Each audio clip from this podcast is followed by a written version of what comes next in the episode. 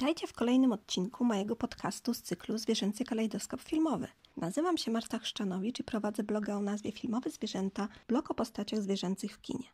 Bardzo dziękuję patronkom i patronom wspierającym mojego bloga w serwisie patronite.pl, dzięki którym mógł powstać ten podcast. Z uwagi na to, że nagrywam odcinek w grudniu, przypomnę w ramach podsumowania, o jakich filmowych zwierzętach opowiadałam do tej pory. A były to kolejno osioł, lis, kruk, renifer, tygrys, jeż, sowa, wąż, biedronka, nietoperz, zebra, krokodyl, żaba, krowa i niedźwiedź. Dzisiaj opowiem o zwierzęciu bardzo bogato reprezentowanym w kinie, a mianowicie o wilku. Moi drodzy, teraz powinna pojawić się w odcinku Historia Wilka, natomiast zaprosiłam do mojego podcastu pierwszego gościa, gościnie. Jest to Kinga Stępniak. A czym zajmuje się Kinga? O tym za chwilę porozmawiamy. Moi drodzy, moją pierwszą gościnią w podcaście jest Kinga Stępniak, która jest doktorantką Zakładu Ekologii w Instytucie Biologii Funkcjonalnej i Ekologii na Wydziale Biologii Uniwersytetu Warszawskiego. Witam Cię serdecznie, Kingo, i dziękuję za przyjęcie zaproszenia w moje skromne podcastowe progi. Na pewno przejdziesz do historii jako pierwsza gościni mojego podcastu, bo w przyszłym roku pewnie tych gości pojawi się więcej. Powiedz mi proszę, jak zaczęła się Twoja przygoda z wilkami? Witam też serdecznie wszystkich, dzięki wielkie za zaproszenie i za ten zaszczyt bycia tą pierwszą osobą. Jak zaczęła się moja przygoda z wilkami? To jest dość skomplikowane pytanie, bo tu jest kwestia, czy jak zaczęła się moja naukowa przygoda z wilkami, czy jak zaczęła się w ogóle moja przygoda z wilkami. To może doprecyzuję właśnie, może to rozdzielimy. To znaczy, czy pamiętasz pierwszy raz, kiedy spotkałaś wilka, na pewno pamiętasz, na żywo i w ogóle kiedy się zaczęłaś interesować wilkami, bo rzeczywiście ta droga akademicka to było później, no ale wcześniej musiało być, prawda, jakieś zainteresowanie, więc jak to się zadziało? Ja od zawsze kochałam psowate, bo psowate są ogólnie psy. Zaczęłam od psów, zaczęłam od nauki zachowania się psów, od nauki etologii i tak dalej dotyczącej psów, treningu z psami i tym podobne. Natomiast wilki mnie fascynowały jako to coś, co wcześniej, kiedy jeszcze nie miałam bardzo mocno o nich pojęcia, jako te takie dzikie zwierzęta, jako te takie dzikie psy, które gdzieś tam, drapieżniki dokładnie, które gdzieś tam hasają po lesie, które są tą wersją dziką naszych udomowionych przyjaciół, więc zawsze gdzieś tam były. No filmy tego typu, Tańczący z wilkami, oczywiście znamy przez wszystkich. Bardzo dużo też czytałam kiedyś książek Alfreda Szklarskiego, który też bardzo dużo poruszał takich tematów. Nie pamiętam teraz, czy tam było akurat o wilkach, natomiast to też wszystko bardzo mocno mnie kiedyś wciągnęło. No i któregoś dnia stwierdziłam, że być może jest dobry czas, żeby zająć się nimi bliżej. Zaczęłam czytać troszeczkę o nich więcej. Oczywiście literatury bardziej popularnej niż nawet popularno-naukowej. Tak. No i taka moja przygoda naukowa z wilkami zaczęła się od znalezienia kupy w lesie, którą stwierdziłam, że jest kupą wilczą. No i zebrałam ją z lasu, napisałam do pana doktora habilitowanego Roberta Mysłajka, czy znalazłam coś takiego i czy on by może to chciał, bo może mu się to do czegoś przyda. Tak. I tak właśnie zaczęła się już ta bardziej naukowa część mojej pasji. Tak, pozdrawiamy pana doktora, teraz chyba już profesora. Tak, profesor, jak najbardziej profesor tutaj uniwersytetu. Tak, też miałam okazję chodzić do niego na zajęcia na genetykę i też do profesora Golika, którego też bardzo miło wspominam, więc to rzeczywiście były zajęcia fascynujące. Też byłam w terenie, mieliśmy takie zajęcia w Kampinosie w terenie, gdzie rzeczywiście szukaliśmy kup. To pamiętam, było w styczniu, było potwornie zimno, ale widzieliśmy sarny, no wilka oczywiście nie, ale były jakieś znaleziska. Później to do laboratorium waszego zresztą trafiło. I mieliśmy też zajęcia, pamiętam, w laboratorium, więc to no, rzeczywiście to jest fascynujące i widzieliśmy fotopułapki, tak, więc tutaj też rozmawialiśmy na ten temat. No naprawdę świetne zajęcia. A czy jest takie spotkanie z wilkami, które jakoś szczególnie Ci utkwiło w pamięci? Może to pierwsze właśnie? Pierwsze moje spotkanie z żywym wilkiem, bo to tak, też tutaj tak trzeba bardzo mocno rozgraniczyć. Dokładnie. To było spotkanie z wilkiem kampinosem, tutaj naszym z Puszczy Kampinoskiej, potrąconym wilkiem, którego udało się rehabilitować i którego miałam przyjemność właśnie przewozić z jednego ośrodka rehabilitacji do drugiego ośrodka rehabilitacji. Nie w moim samochodzie, jechaliśmy drugim specjalistycznym samochodem, natomiast to był pierwszy wilk, którego widziałam żywy, którego widziałam po prostu tak koło mnie, i dziki, żywy wilk. To było niesamowite wrażenie i bardzo mocno mi zapadło w pamięci. Natomiast jeszcze bardziej zapadło mi w pamięci spotkanie z wilkami w Wolf Science Center, w takim ośrodku badawczym Uniwersytetu w Wiedniu, gdzie spędzałam miesiąc na stażu, gdzie prowadzą niesamowite badania na psach i na wilkach, porównując je ze sobą.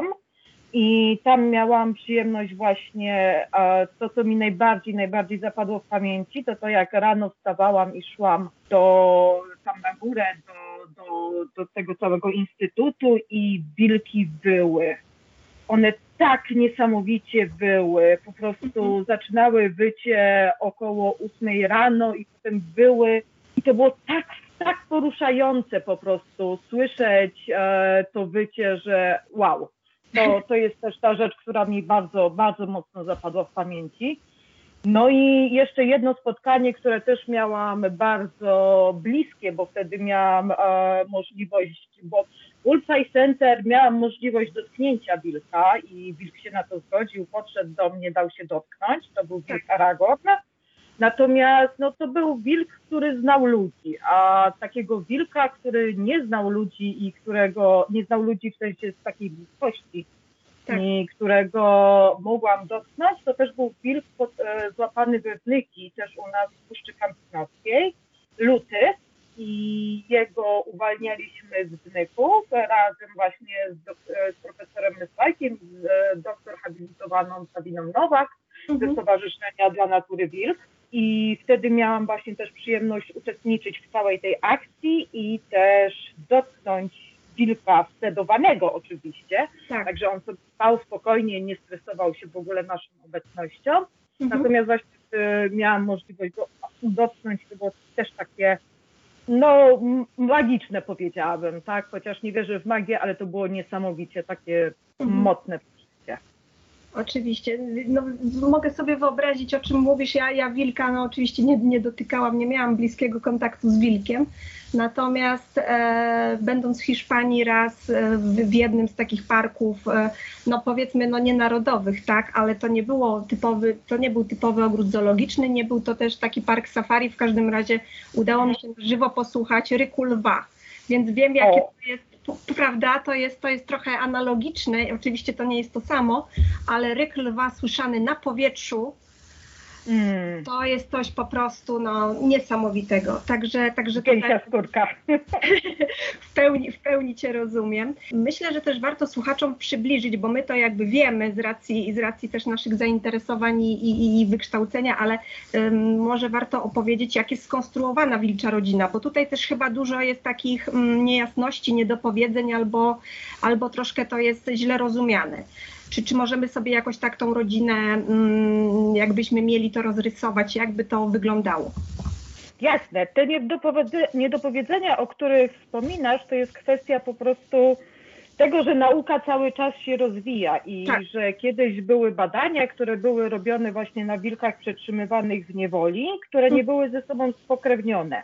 I rzeczywiście wtedy zostało to opisane jako hierarchia dominacji, samiec alfa, samiec beta, no i oczywiście gdzieś tam na samym końcu ten biedny gamma, chyba się go nazywało, o ile dobrze pamiętam. Omega? Omega, tak, masz całkowicie rację, omega. Natomiast dalsze badania, które już były prowadzone na wilkach w naturalnym środowisku, bo też powiedzmy, no, prowadzenie badań na wilkach nie jest proste, ponieważ wilki są bardzo skrytymi zwierzętami, bardzo boją się ludzi, bardzo nie lubią się nam pokazywać, więc potrzebny był rozwój technologii pozwalający na badanie ich w tych warunkach naturalnych. Dzięki temu wiemy teraz, że taka główna jednostka, jeżeli chodzi o wilki, to jest rodzina. Wilki żyją w rodzinie, mamy parę rodzicielską, która się rozmnaża, czyli samiec i samica, rodziców. Mamy szczenięta, które się rodzą danego roku i które są tą najważniejszą częścią tej rodziny wilczej, bo wszyscy o nie dbają. No i czasem mamy też szczenięta, które urodziły się rok wcześniej, jeżeli ta para już się rozmnaża w danym miejscu od jakiegoś dłuższego czasu i szczenięta jej przeżyły moment od rozrodu przez cały rok i tak dalej. To jest to starsze rodzeństwo, które zanim podejmie dyssekcję, może zostać ze swoimi rodzicami i pomagać im opiekować się tym młodszym swoim rodzeństwem, czyli tym potomstwem, które jest narodzone w danym roku.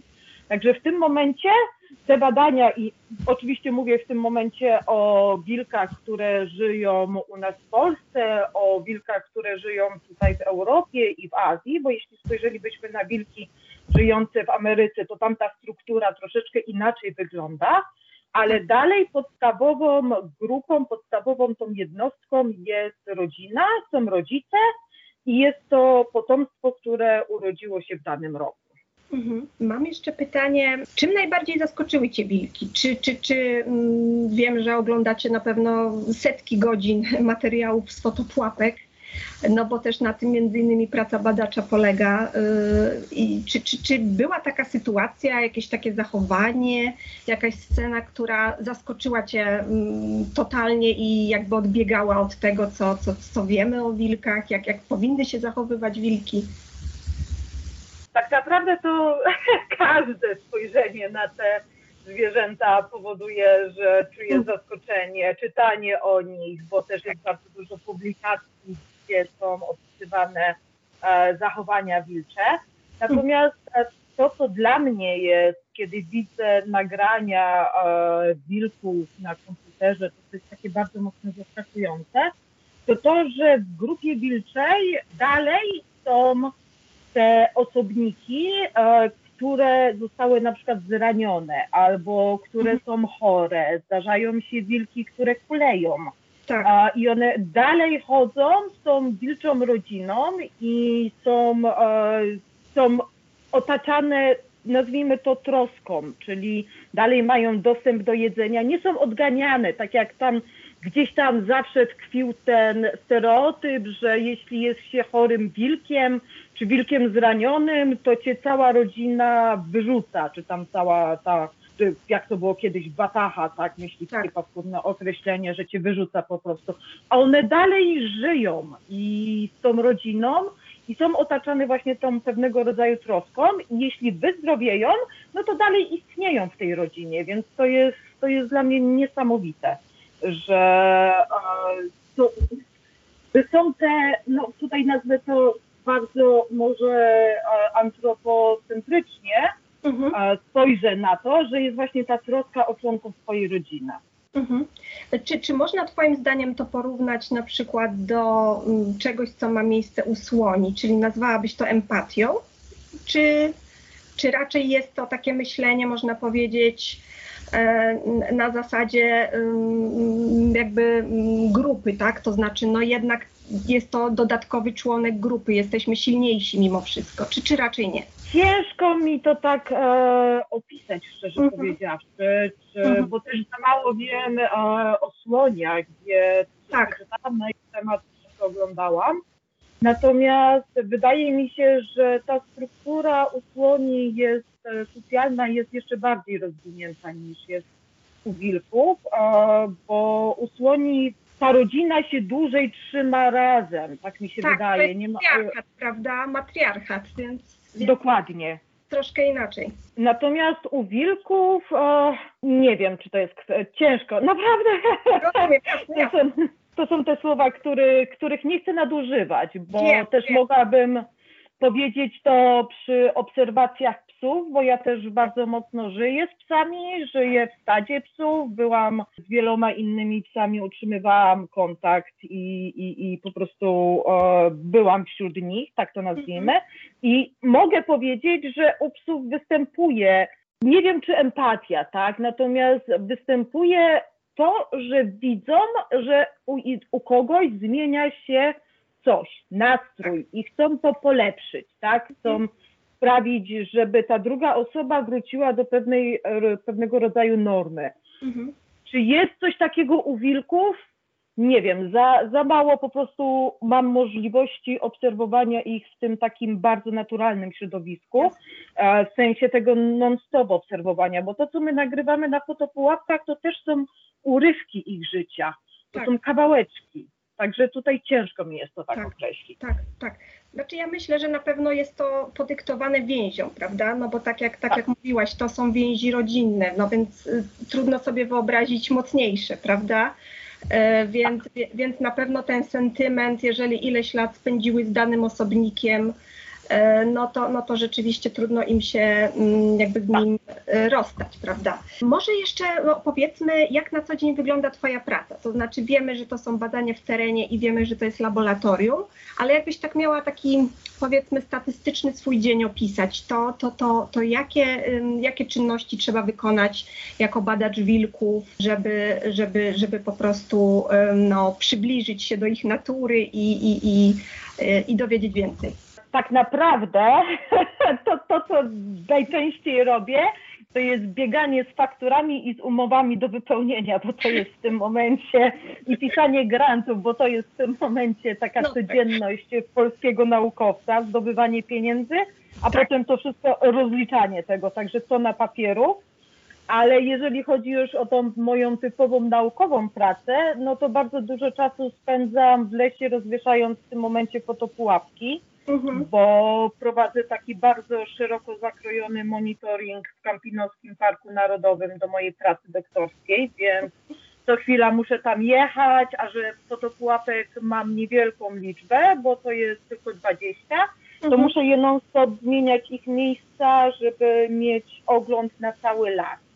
Drugą taką rzeczą, którą robię, to jest babranie się w wilczych odchodach, gdyż one zawierają niesamowicie dużo informacji na temat wilków, bo z takich odchodów możemy wyciągnąć informacje na temat tego, czym wilki się żywią, czyli skład diety wilczej, ale jednocześnie możemy wyciągnąć bardzo dużo informacji na temat ich genetyki, ich pochodzenia i ich tego, czy są ze sobą spokrewnione. Także to jest ta druga rzecz, którą robię, że izoluję ich DNA, później przechodzę całą tą obróbkę tego DNA, wysyłam to do sekwencjonowania, no i potem spędzam bardzo dużo czasu przed komputerem, czytując te sekwencje i porównując je ze sobą, żeby wiedzieć, czy dane osobniki są ze sobą spokrewnione. A jeżeli tak, to w jakim stopniu, jakie też zachodzą zmiany w wilczych rodzinach.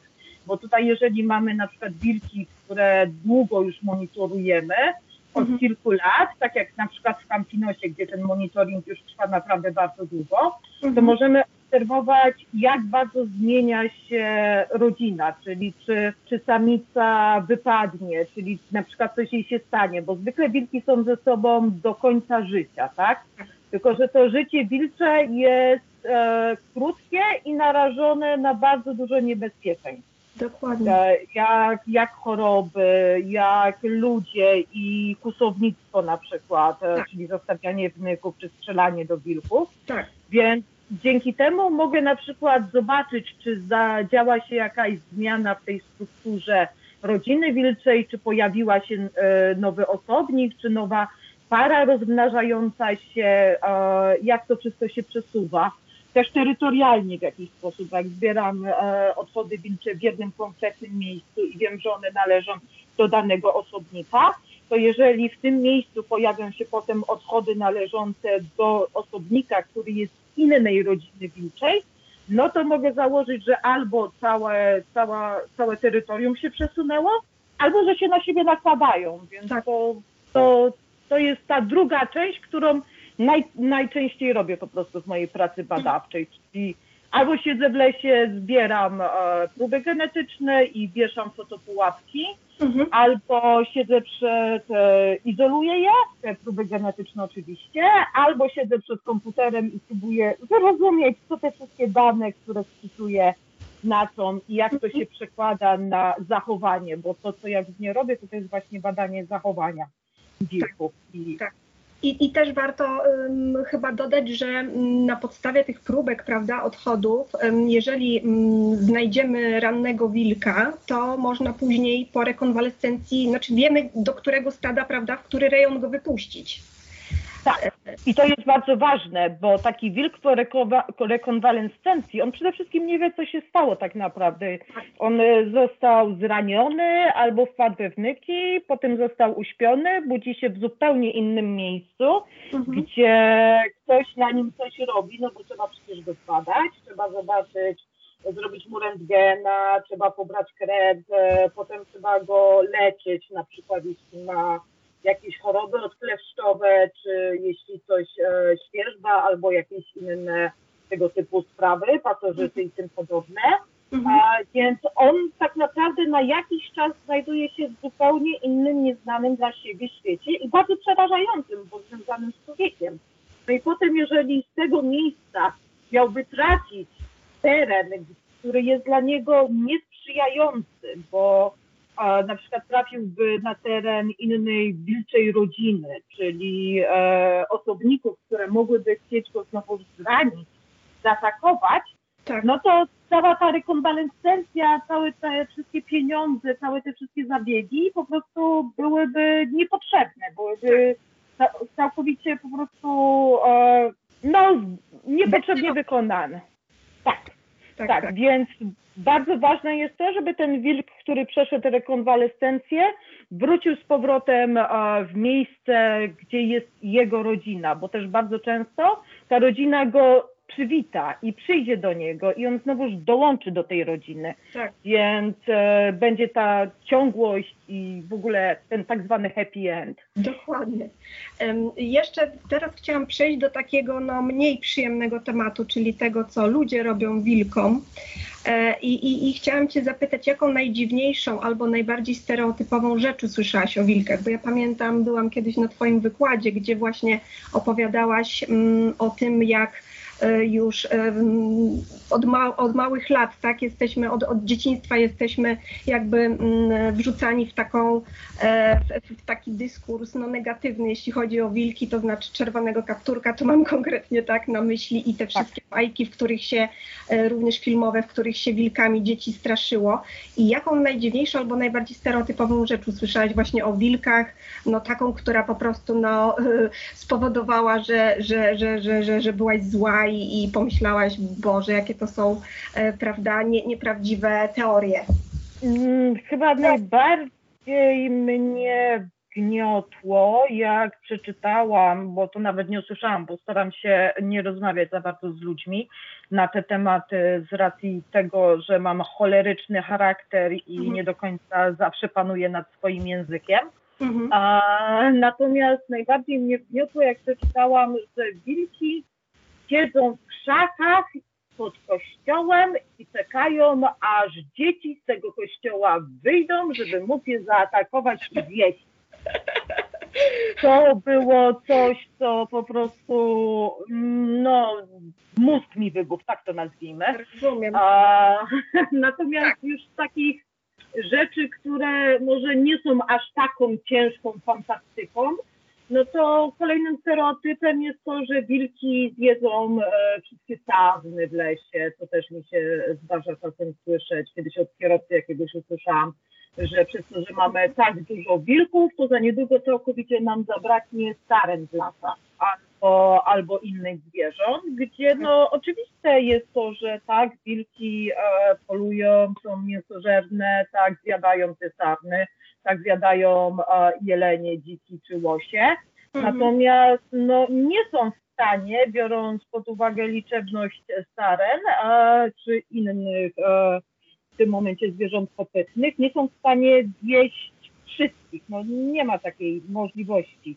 To my ludzie możemy, polując na te zwierzęta, w bardzo głupi, nie licząc ich odpowiednio, czy polując po prostu dla swojej własnej przyjemności, spełnienia swojego ego, zabić wszystkie, bo były takie przecież przykłady w historii, gdzie ludzie polując zabijali gołąb wędrowny, wspaniały przykład, że wybili wszystkie gołębie wędrowne. Dokładnie. Natomiast jeśli chodzi o drapieżniki, o wilki, no to nie ma takiej możliwości, więc to było to coś, co mnie tak zazgrzytało mi bardzo mocno. No i oczywiście te stereotypy dotyczące dominacji. Też siedzę w świecie psów i psiarzy i po prostu jak słyszę o tym, że psy pochodzą od wilków i dlatego chcą zdominować ludzi i zagryźć i w ogóle, nie wiem, zająć to miejsce samca alfa czy samicy alfa. W niektórych przypadkach to też jest rzecz, która mnie tak lekko wciąga. Rozumiem. No to tutaj, prawda, programy Cesara Milana robią złą robotę, bo on jest zwolennikiem teorii dominacji i takiego władczego podejścia do zwierząt, no bardzo antropocentrycznego, tak. Więc rzeczywiście, no niestety wiele osób jest w niego zapatrzonych. A chciałam zapytać... Oglądałam, przepraszam, wejdę ci w słowo, oglądałam Milana 2 razy i po prostu tak byłam bardzo zła, żeby nie ująć tego w innych słowach, widząc co on robi z psami, że to jest... Zwłaszcza znając już te mechanizmy, widząc co on robi, to jest naprawdę... To jest bardzo złe, co on robi i bardzo złe jest to, że cały czas pozwalają mu to nagrywać i po prostu kaleczyć te zwierzęta psychicznie. Dokładnie.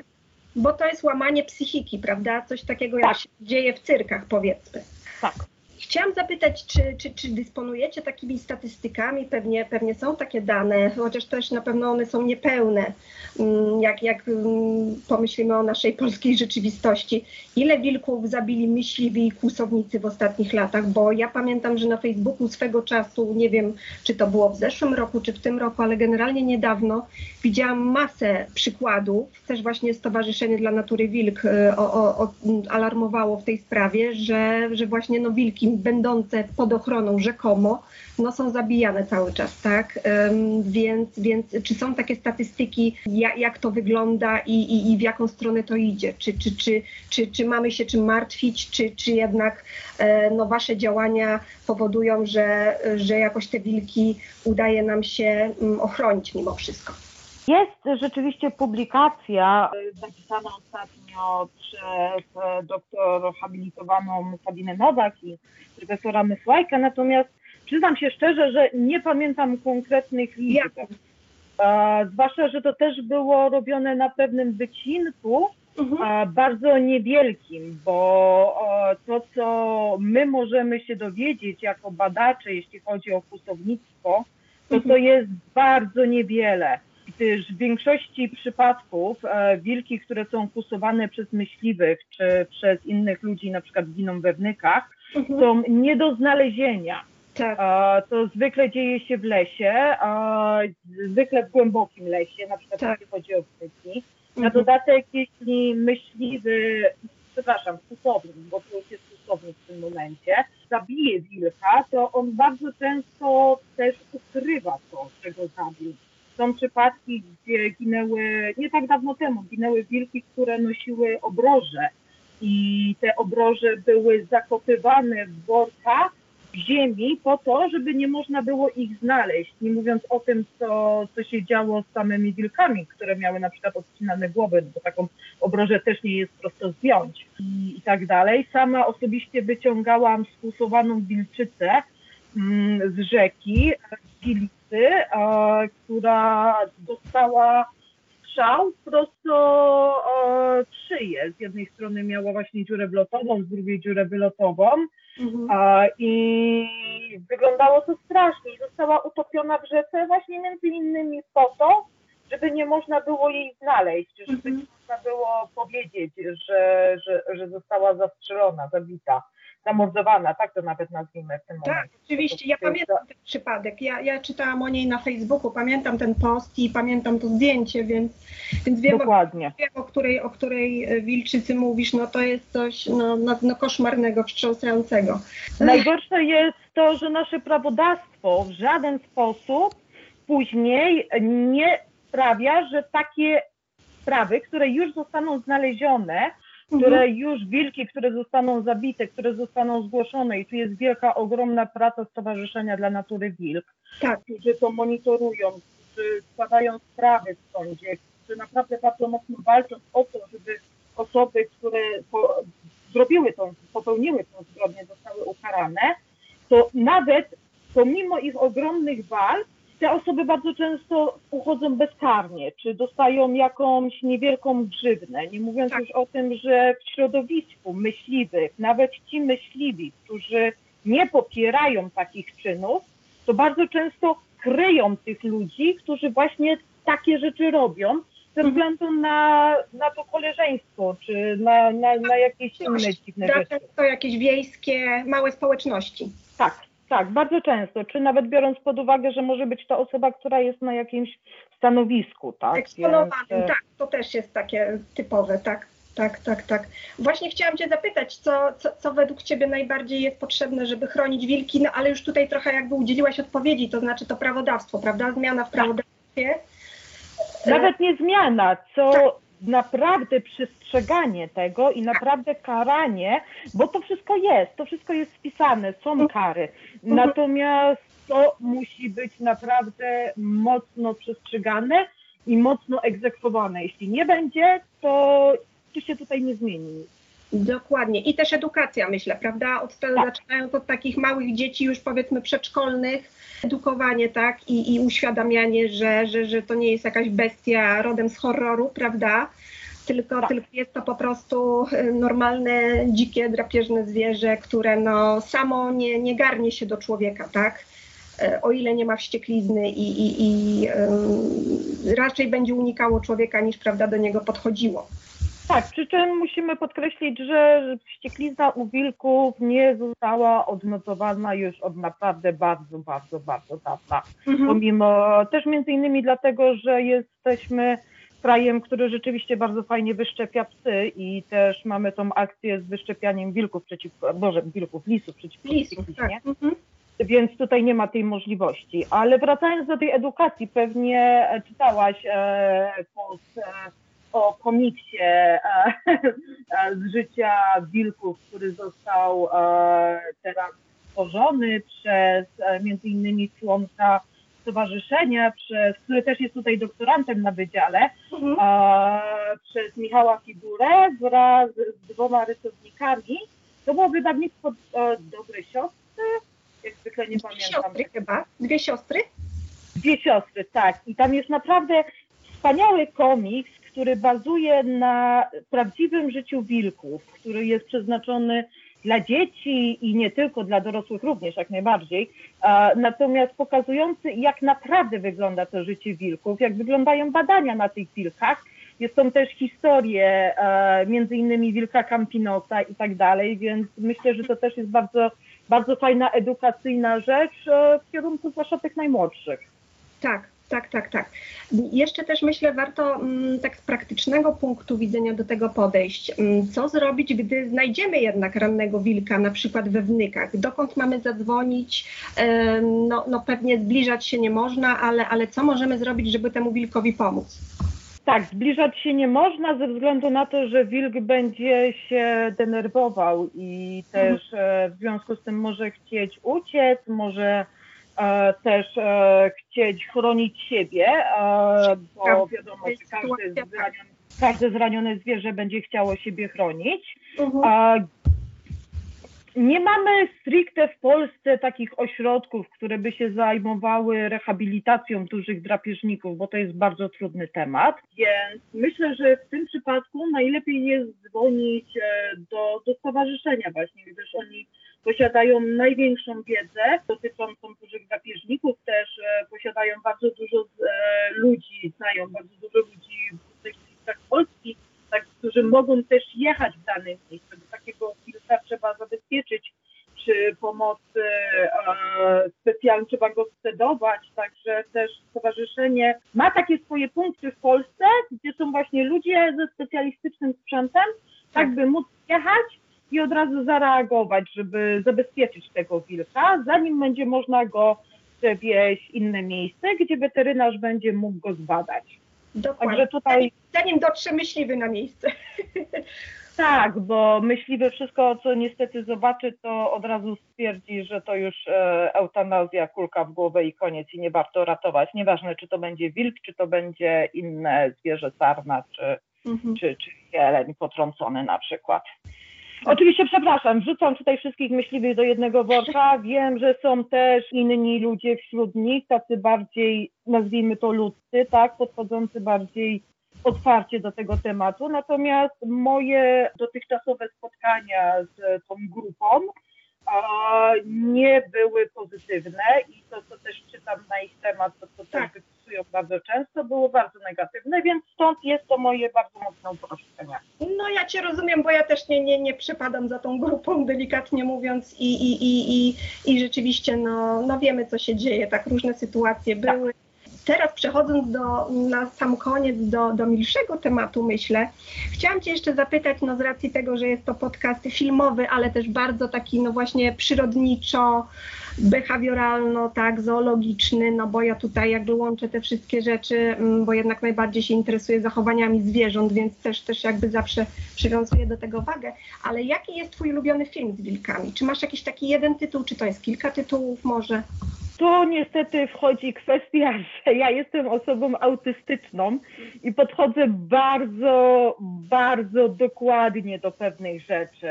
I na przykład nie mogę oglądać rzeczy, które mijają się z prawdą, albo nie mogę czytać takich rzeczy, bo od razu czuję złość, mi to nie pasuje, więc jak nawet czytam coś o genetyce, jakieś książki fantastyczne albo tego typu rzeczy, to mnie po prostu od razu muszę przestać.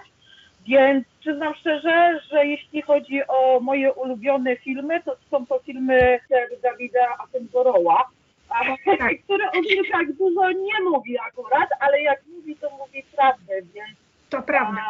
To jest to coś, co ja polecam i to, co lubię oglądać. Natomiast z takich popularnych filmów to nie. Nie polecę niczego, nie mam żadnego ulubionego wilku, boże, ulubionego filmu niestety. Rozumiem, jasne. Kingo, ogromnie Ci dziękuję za naszą rozmowę i wzbogacenie odcinka tyloma niezwykłymi informacjami, bo naprawdę powiedziałaś tutaj fascynujące rzeczy dotyczące świata wilków. Ja jeszcze raz przypomnę słuchaczom, że moją gościnią była Kinga Stępniak, doktorantka Zakładu Ekologii w Instytucie Biologii Funkcjonalnej i Ekologii na Wydziale Biologii Uniwersytetu Warszawskiego. Jeszcze raz, Kingo, bardzo, bardzo dziękuję i pozdrawiam Cię serdecznie i do usłyszenia. Dziękuję serdecznie, do usłyszenia. Raz jeszcze dziękuję Kindze za wspaniałą rozmowę, wzbogacającą nas wiedzą o wilkach. Kinga jest młodą badaczką, ale myślę, że ze świetlaną przyszłością naprawdę, bo jest pasjonatką tego, co robi i robi to świetnie, więc mam nadzieję, że praca przyniesie jej jak najwięcej satysfakcji i pozwoli nam jej praca jak najwięcej dowiedzieć się o wilkach. I kończąc tę część, chciałam jeszcze podać Wam ważną informację w nawiązaniu do tego, o czym mówiła Kinga, to znaczy podać Wam kontakt do Stowarzyszenia dla Natury Wilk, do filaru tego stowarzyszenia. W takim przypadku, gdybyście znaleźli rannego lub chorego wilka albo też martwego wilka, należy to zgłosić pod numer 606 11 0046 lub 604 625 228 lub 604 690 757. I to są kolejne numery do doktor habilitowanej Sabiny Nowak, do profesora Roberta Mysłajka i do magistra Michała Figury. Zachęcam Was zresztą do odwiedzin strony internetowej Stowarzyszenia dla Natury Wilk, gdyż znajdziecie tam bardzo dużo informacji na temat wilków, ale też niedźwiedzi, rysiów i można stamtąd pobrać za darmo na przykład poradnik ochrony zwierząt hodowlanych przed wilkami i książki Po sąsiedzku z wilkami. Wilk w kinie. Wilk jest jednym z najbardziej niesprawiedliwie i stereotypowo ocenianych zwierząt. Nic zatem dziwnego, że również kino, podobnie jak literatura, weźmy chociażby sztandarowy przykład, czyli Czerwonego kapturka, utrwaliło jego nieprawdziwy obraz. Najbliższe prawdy o nim są z pewnością filmy przyrodnicze, najdalsze animowane bajki dla dzieci. Warto zauważyć, że wilk występuje w nich często samotnie, zapomina się więc o jego stadnym charakterze i dlatego straszy on w pojedynkę. Zatem praktycznie zawsze jest antagonistą głównych bohaterów, których najpewniej próbuje zjeść lub oszukać. W dzisiejszym odcinku może Was zaskoczyć brak Czerwonego kapturka. Obejrzałam kilka ekranizacji i niestety żadna z nich mnie nie zachwyciła, pomijając fakt, ile złego ta bajka zrobiła dla postrzegania wilków. Inną przestrzenią dla pojawienia się w filmie wilka są filmy przygodowe, w których nęka on traperów lub zabłąkanych w leśnej głuszy ludzi, lub też poluje się na niego. Bardzo często jest przeciwnikiem hodowców owiec, chociaż w filmach coraz częściej przedstawia się drugą stronę medalu, a mianowicie potrzebę jego chronienia za wszelką cenę. Warto również wspomnieć o dwóch filmowych zjawiskach, które wiążą się z wilkami, lecz pośrednio. Myślę tu o bogatym zbiorze produkcji o wilkołakach, czyli ludziach przemieniających się w wilki, oraz o psach. Często są to owczarki niemieckie lub wilczaki czechosłowackie, które zresztą znacznie lepiej nadają się do udawania wilków w filmach z uwagi na swój wygląd. Możemy sobie postawić pytanie, czy wilk kiedykolwiek zdobył nagrodę Patsy Award przyznawaną filmowym zwierzętom. Otóż sprawdziłam statystyki, które zamieszczone są w książce The Encyclopedia of TV Pets, A Complete History of Television's Greatest Animal Stars autorstwa Kena Becka i Jima Clarka. No i cóż znajdujemy w tej książce? Otóż w roku 1971 pierwsze miejsce zdobył Sancho, wilk Sancho, który zagrał w The Wild Country. Natomiast w 1978 roku wilk Farkas otrzymał nagrodę w kategorii Dzikie zwierzęta. Grał on w Lukanie. Wilk w polskim kinie. Nie będzie zaskoczeniem fakt, iż w polskim kinie wilk również został sportretowany w stereotypowy sposób, podkreślający głównie jego wyolbrzymione nieraz cechy fizyczne, takie jak długi pysk czy olbrzymie kły. Można też powiedzieć, że często pełni on rolę trickstera, czyli oszusta, płatając bohaterom figle czy zwodząc ich. Kangurek hip-hop, odcinek 5. Wilk. Reżyseria Bronisław Zeman, 1976 rok. Odcinek poświęcony wilkowi jest świetnym przykładem na to, jak stereotypowo to zwierzę było i jest postrzegane. Oto kangurek w górach spotyka stado owiec i podążającego za nimi wilka. Początkowo myli go z psem. Trzeba przyznać, że wilk wygląda tutaj trochę jak lew z bujną kryzą wokół głowy. Jednak gdy wilk idąc na dwóch łapach targa jedną z owiec, kangurek rusza jej na pomoc. Nazywa przy tym wilka rozbójnikiem i złodziejem. Wilk jest tutaj skonstruowany trochę niczym lis w przywoływanym kiedyś w podcaście odcinku Przygód Reksia, to znaczy ma chytrą minę i wielkie zęby. Kangur nokautuje wilka i odlicza niczym sędzia bokserski, po czym cuci drapieżnika, a ten ucieka. Ze swojego atlasu zwierząt hip-hop odczytuje, że wilk znajduje się pod częściową ochroną. Odcinek bowiem pochodzi z końcówki lat 70. Przedtem bohater wymienia długą listę zdobyczy, na które poluje wilk, podkreślając jego skłonności do polowania na zwierzęta domowe. Czarny kapturek, reżyseria Piotr Dumała, Polska 1983.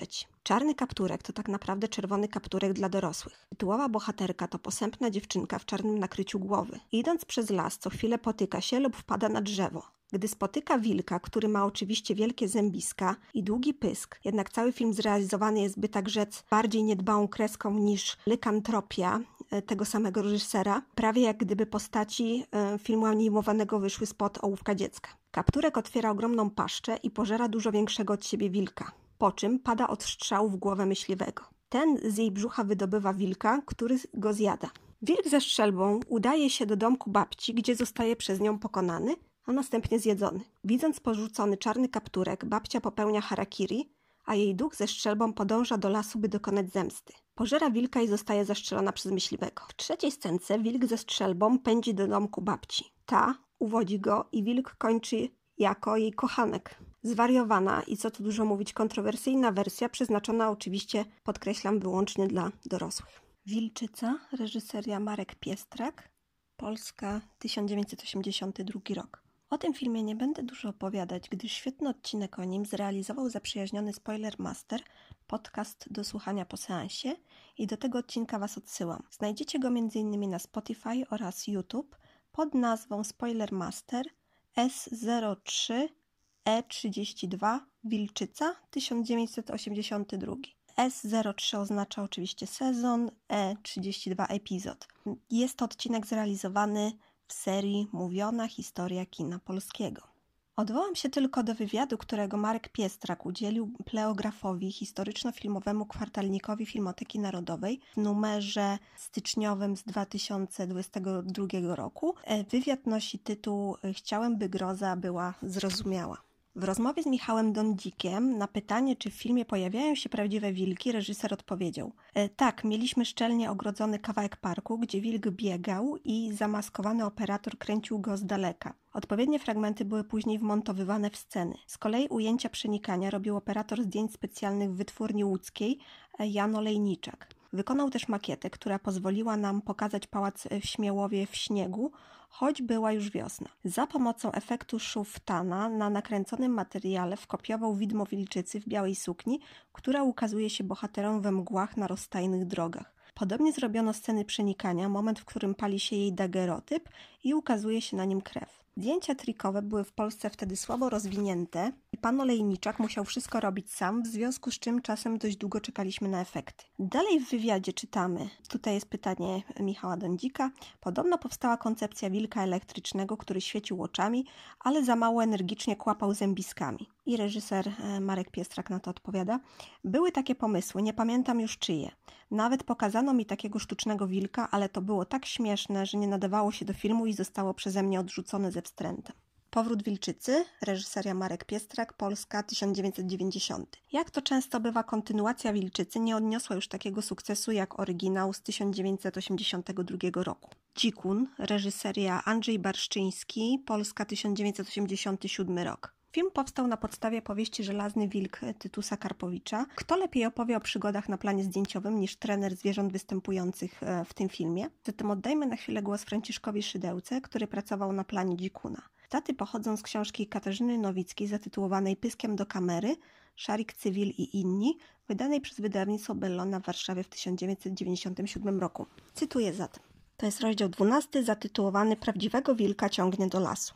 Andrzejowi Barszczyńskiemu, autorowi scenariusza i reżyserowi, za przewodni motyw filmu posłużyła książka Tytusa Karpowicza „Żelazny wilk”. Do zauroczenia przyrodą autora książki dodał własne fascynacje prawami puszczy. Karpowiczowskie słowa pozdrowienia dla wszystkich wilków świata zastąpił urzekającym obrazem środowiska, jeszcze naturalnego, sprzyjającego wszelkim zwierzętom, ale niestety już dziś coraz rzadziej spotykanego. Opowiedział dramatyczne dzieje wilczej rodziny w konfrontacji z bezmyślnie niszczycielską pasją człowieka, niepomnego na konsekwencje takiego postępowania. Przeznaczając swój film dla dzieci, wyraźnie rozgraniczył psychologiczne portrety ludzi na dobrych, tych, co sprzyjają zwierzętom, jak Kondrat, i tych, którzy w sposób bezwzględny tępią je, jak łusownik Mochiła. Nie traci przy tym nic z dramaturgii fabuła filmowa, do czego niewątpliwie przyczyniła się mnogość występujących zwierząt, a także udział 4 młodocianych aktorów. Teraz pomijam fragment. Równocześnie rozpoczęły się poszukiwania zwierząt do tego bardzo trudnego dla realizatorów filmu.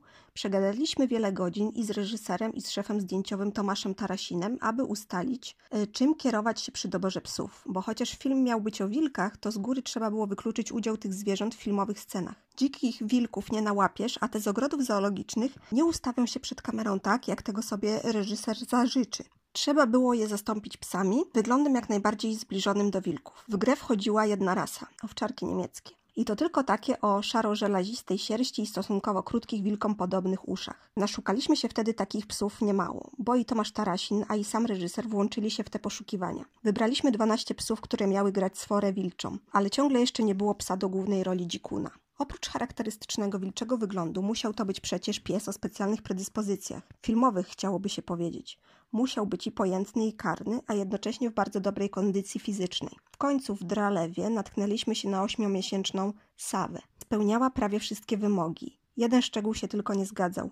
Dzikun płeć miał męską, Sawa zdecydowanie odmienną. ale poszliśmy na to. Zaangażowaliśmy ją razem z jej właścicielem. Zresztą i pozostałe psy przyjechały na plan filmowy także ze swymi właścicielami. Trudno byłoby nawet przy pomocy moich treserów ułożyć taką sforę. Pochłonęłoby to zbyt wiele cennego czasu w dosłownym tego słowa znaczeniu. A ja miałem jeszcze specjalnie przygotować i przeszkolić sawę dzikuna do trudnych leśnych scen. Gromadę psów uzupełniały 4 małe szczeniaczki. 2 z nich, wypożyczone z ogrodu zoologicznego, były prawdziwymi wilczkami. I jeszcze fragment pomijam. Jedną z pierwszych była scena przygotowywania przez kłusownika Mochiłę jego pomocnika zasadzki na wilczą sforę. Wybrane w puszczy miejsce zostaje przez kłusowników ofladrowane, to znaczy otoczone linami z pouwiązywanymi na nich czerwonymi szmatkami. Żaden wilk przez takie fladry nie przeskoczy. Z tej matni jest tylko jedno wyjście, ale tam właśnie stoi Mochiła z gotową do strzału strzelbą. Czeka na starające się ujść z pułapki wilki. Strzela i bez litości zabija jednego wilka po drugim. Niektóre ranione usiłują jeszcze poderwać się i ujść przed śmiercionośną bronią, ale na próżno. I one giną. W wielkim skrócie takie właśnie były wymagania scenariusza. Musiałem więc wziąć się ostro do roboty, ale najpierw wymyślić sposób, metodę, taktykę, fortel, to coś, co spowoduje, że psy ze sfory biegnącej na kamerę będą się na odgłos strzału po kolei przewracały i udawały martwe. Tego typu cyrkowe sztuczki wypracowywane są całymi miesiącami przez treserów, a i to nie wśród kilkunastu psów równocześnie. Do filmu układa się zwierzę dużo krócej i jego umiejętności wykorzystuje przed kamerą przeważnie tylko raz. Trzeba było wziąć to pod uwagę i do tego dostosować naszą pracę. Każdy pamięta przysłowie o potrzebie i że ona właśnie jest matką wynalazków. Wybrane zostało przede wszystkim odpowiednie miejsce u stóp wzgórza. Sfora miała ukazać się najpierw na jego szczycie. Na dole było nieofladrowane przejście. Tuż za nim ustawiono kamery. Trochę z boku stali dwaj filmowi kłusownicy ze strzelbami. Ułożyłem 20 laminowanych płyt. Zdjęcia kręciliśmy zimą i wszędzie dookoła leżał sypki śnieg. Wielkimi przetakami przesiany został na wyłożone płyty. Po tym zabiegu nie różniły się one niczym od otaczającej je przestrzeni. Psią sforę doprowadzono na wzgórze. Psy na uwięzi trzymali ukryci za wzniesieniem moi pomocnicy. Ja razem z właścicielami psów stanąłem za kamerami. W momencie, kiedy usłyszałem rozkaz reżysera, że kamery gotowe, dałem znak tym na wzgórzu, żeby puścili psy. A my wrzeszcząc wszyscy razem przywoływaliśmy je do siebie. Leciały ze wzgórza jako szalałe, podniecone naszymi nawoływaniami i swoją zbiorową obecnością. Z impetem wpadły prosto na przysypaną śniegiem śliską powierzchnię płyt. Nie spodziewały się tego. Nie mogąc utrzymać równowagi, przewracały się jeden po drugim koziołkując. Zaskoczone niespodziewaną przeszkodą w dotarciu do swych panów próbowały się podnosić. Niektórym się to udawało, inne przewracały się ponownie. Psom poza niemiłym zaskoczeniem nic się nie stało, a zdjęcia wypadły znakomicie zgodnie z oczekiwaniami reżysera. Po zsynchronizowaniu upadków poszczególnych psów z oddanymi przez kłusowników strzałami, scena budziła zrozumiałą grozę. Droga wilka, reżyseria Ewa Banaszkiewicz, Polska 2005. Polski, z dzisiejszego punktu widzenia dość siermiężny wizualnie dokument poświęcony wilkom i ich relacjom z ludźmi, prezentuje przygnębiający obraz sytuacji zastanej u początków XXI wieku. Niewątpliwą zaletą filmu jest zaprezentowanie różnych punktów widzenia zarówno ich zwolenników, jak i przeciwników, także stereotypów, z którymi te zwierzęta same nie są w stanie walczyć. Film opowiada historię wilczej miłości dwernika i łopienki, a także dramatyczne losy ich rodziny. Puenta filmu zaskakuje. Oto myśliwy wynajęty do odstrzału dwernika 2 razy nieznacznie pudłuje.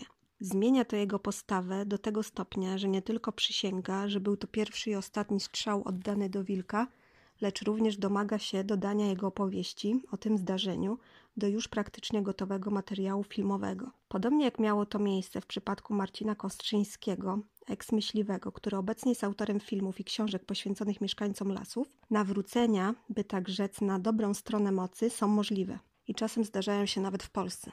Wilczek Lupi, Baranek Bobek, reżyseria Aleksandra Chrapłowicka, 2016 rok. Ten film nie jest dostępny online, natomiast zainteresował mnie atrakcyjną formą wizualną. 10-minutowa animacja stworzona przez twórczynię współczesnych filmowych opowieści dla dzieci to krótki metraż, który opowiada o tytułowych bohaterach, który łączy ich niezwykła przyjaźń. Wilczek eskortuje baranka do stada, z którego niebacznie się oddalił. Martwi się, że jako wilk będzie musiał opuścić przyjaciela, marzy więc o zostaniu barankiem. Z opisu filmu możemy dowiedzieć się też, że, cytuję, sytuację obserwuje i komentuje sroka Marta, która towarzyszy im w podróży. Film otrzymał 2 nagrody, a werdykt Festiwalu Filmów dla Dzieci i Młodzieży Kino Jazda w Nowym Sączu, na którym zdobył on nagrodę główną, czyli Złote Kadry, głosił, że przyznano ją, cytuję, za niebanalne poczucie humoru, barwny świat przedstawiony i ważny przekaz mówiący o wartości przyjaźni.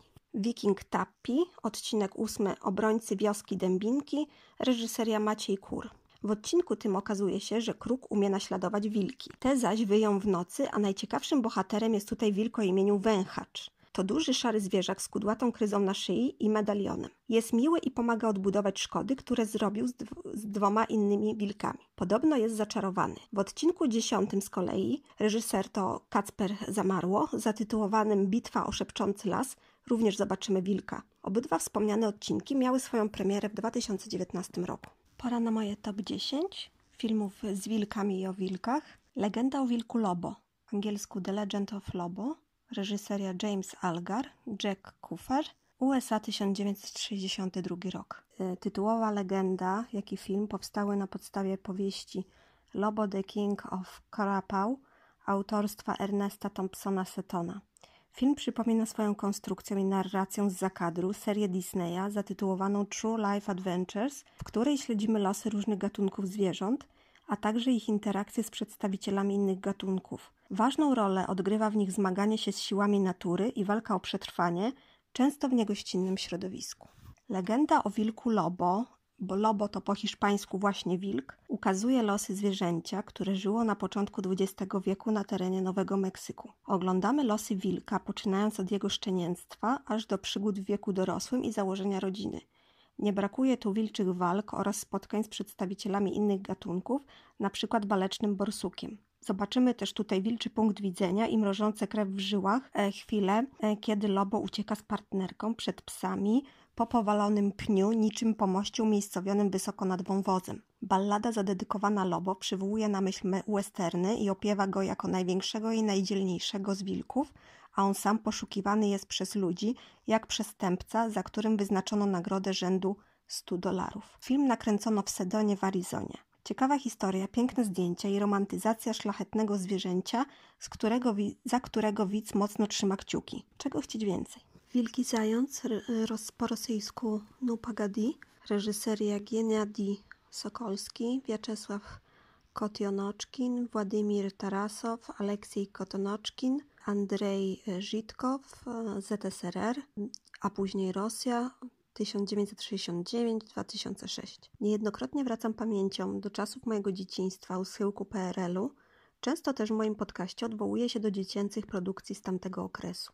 Trzeba przyznać, że powstało wtedy wiele prawdziwych perełek. Na tym tle kolejna bajka, która wychowała pokolenie obecnych 40-latków, jawi się dziś jako prawdziwe kuriozum. Wilk jest tutaj, by posłużyć się potocznym epitetem, łachudrą, a na dodatek nie daje małym widzom dobrego przykładu. Praktycznie odpala papierosa za papierosem i jest wandalem. Jest ordynarny, chociaż czasem spod twardej skorupy przebija inna osobowość. Tańczy wtedy tango z niewinnym i naiwnym niczym dziecko zajączkiem. Okazuje się, że inspiracją do powstania postaci wilka chuligana o zapędach macho była osoba, którą reżyser Wiaczesław Kotionoczkin widział na ulicy, a konkretnie był to mężczyzna z długimi włosami, wystającym brzuchem i grubym papierosem w ustach. Filmowy wilk paraduje w dzwonach i różowej koszuli z żółtym krawatem, ewentualnie w marynarskiej koszulce. Początkowo Kotionoczkin chciał, aby głosu wilkowi udzielił aktor i piosenkarz Władimir Wysocki, ale urzędnicy nie wyrazili na to zgody. Pierwszym odtwórcą głosu wilka został zatem Anatolij Papanow. Aktorka Klara Rumianowa, dużo młodsza od Papanowa,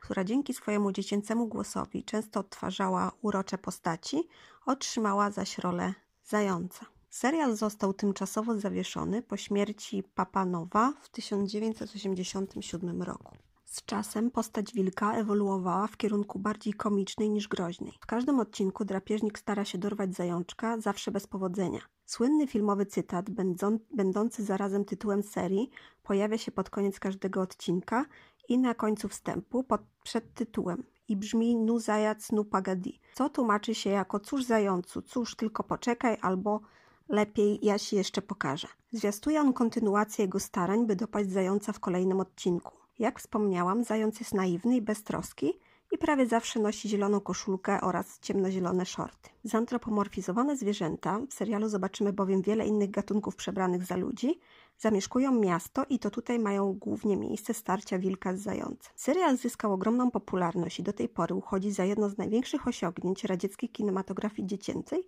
chociaż w środowisku reżysera nie był ceniony. Stał się też przedmiotem wielu dyskusji. Interpretowano go bowiem jako walkę inteligencji zając z klasą robotniczą wilk.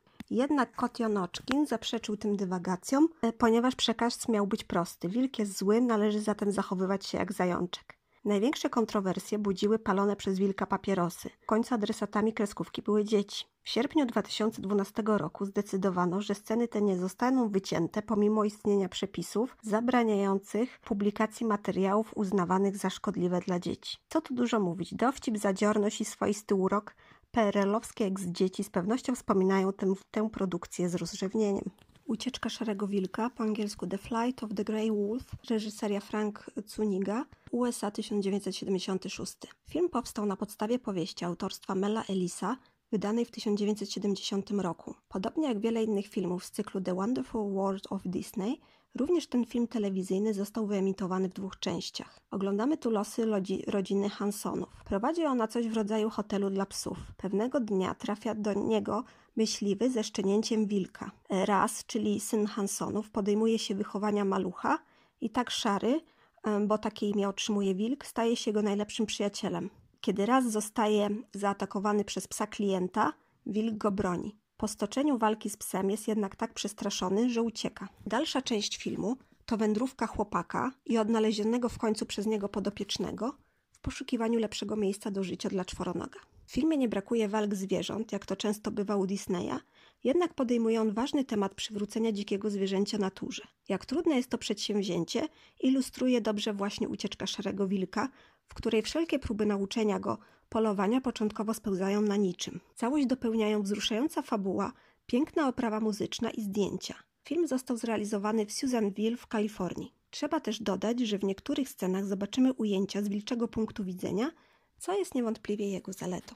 Lekantropia, reżyseria Piotr Dumała, 1981 rok, Polska. Na początku trzeba wyjaśnić tytuł filmu. Lekantropia to zgodnie z definicją Słownika Języka Polskiego, cytuję, nocna przemiana człowieka w zwierzę przypominające wilka, które przed świtem powraca do ludzkich kształtów. Likantropia, wilkołactwo. W psychiatrii istnieje zaś urojenie, określane mianem likantropii, które polega na przekonaniu pacjenta o tym, że jest zwierzęciem. Czarno-biała, 5-minutowa animacja okraszona muzyką jazzową ukazuje człowieka ściganego przez stado wilków. Następnie zostaje przez nie rozszarpany i zjedzony, co zostaje ukazane w pełnych ekspresji migawkach. Następnie widzimy 4 wilki siedzące i leżące w zwartej gromadzie. Jeden z nich odchodzi na bok i zrzuca wilczy kostium, który pod spodem ukazuje człowieka. 3 wilki ruszają za nim w pogoń i historia się powtarza. Zostają 2 wilki. I znowu jeden z nich zamienia się w człowieka i pościg rozpoczyna się od nowa. Człowiek spina się na stromą górę, jednak odpada od jej ściany. Zostaje pożarty.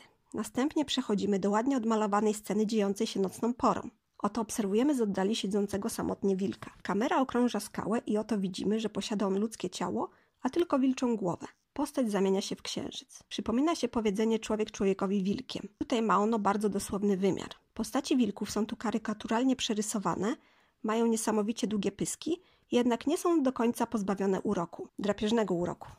Już nigdy nie zawyje wilk, po angielsku Never Cry Wolf, reżyseria Carol Ballard, USA 1983 rok. Pozwólcie, że zatrzymam się na dłuższą chwilę przy tym filmie, ponieważ tak się składa, że pisałam o nim pracę licencjacką pod kierunkiem Michała Oleszczyka, znanego Wam zapewne jako Spoiler Master. Już nigdy nie zawyje wilk to film zrealizowany w 1983 roku. Jest to ekranizacja powieści Farleya Mowata pod tym samym tytułem. Autor był obecny na planie filmowym w charakterze konsultanta. Dzieło Ballarda gatunkowo należy do kategorii film przygodowy. Film był nominowany do Oscara w kategorii najlepszy dźwięk. Już nigdy nie zawyje wilk otrzymał w sumie 3 nagrody. 2 za najlepsze zdjęcia przyznane przez Amerykańskie Stowarzyszenie Krytyków Filmowych i Bostońskie Stowarzyszenie Krytyków Filmowych oraz Złote Szpule przyznawane za najlepszy montaż dźwięku i efekty dźwiękowe przez Amerykańskie Stowarzyszenie Montażystów Dźwięku.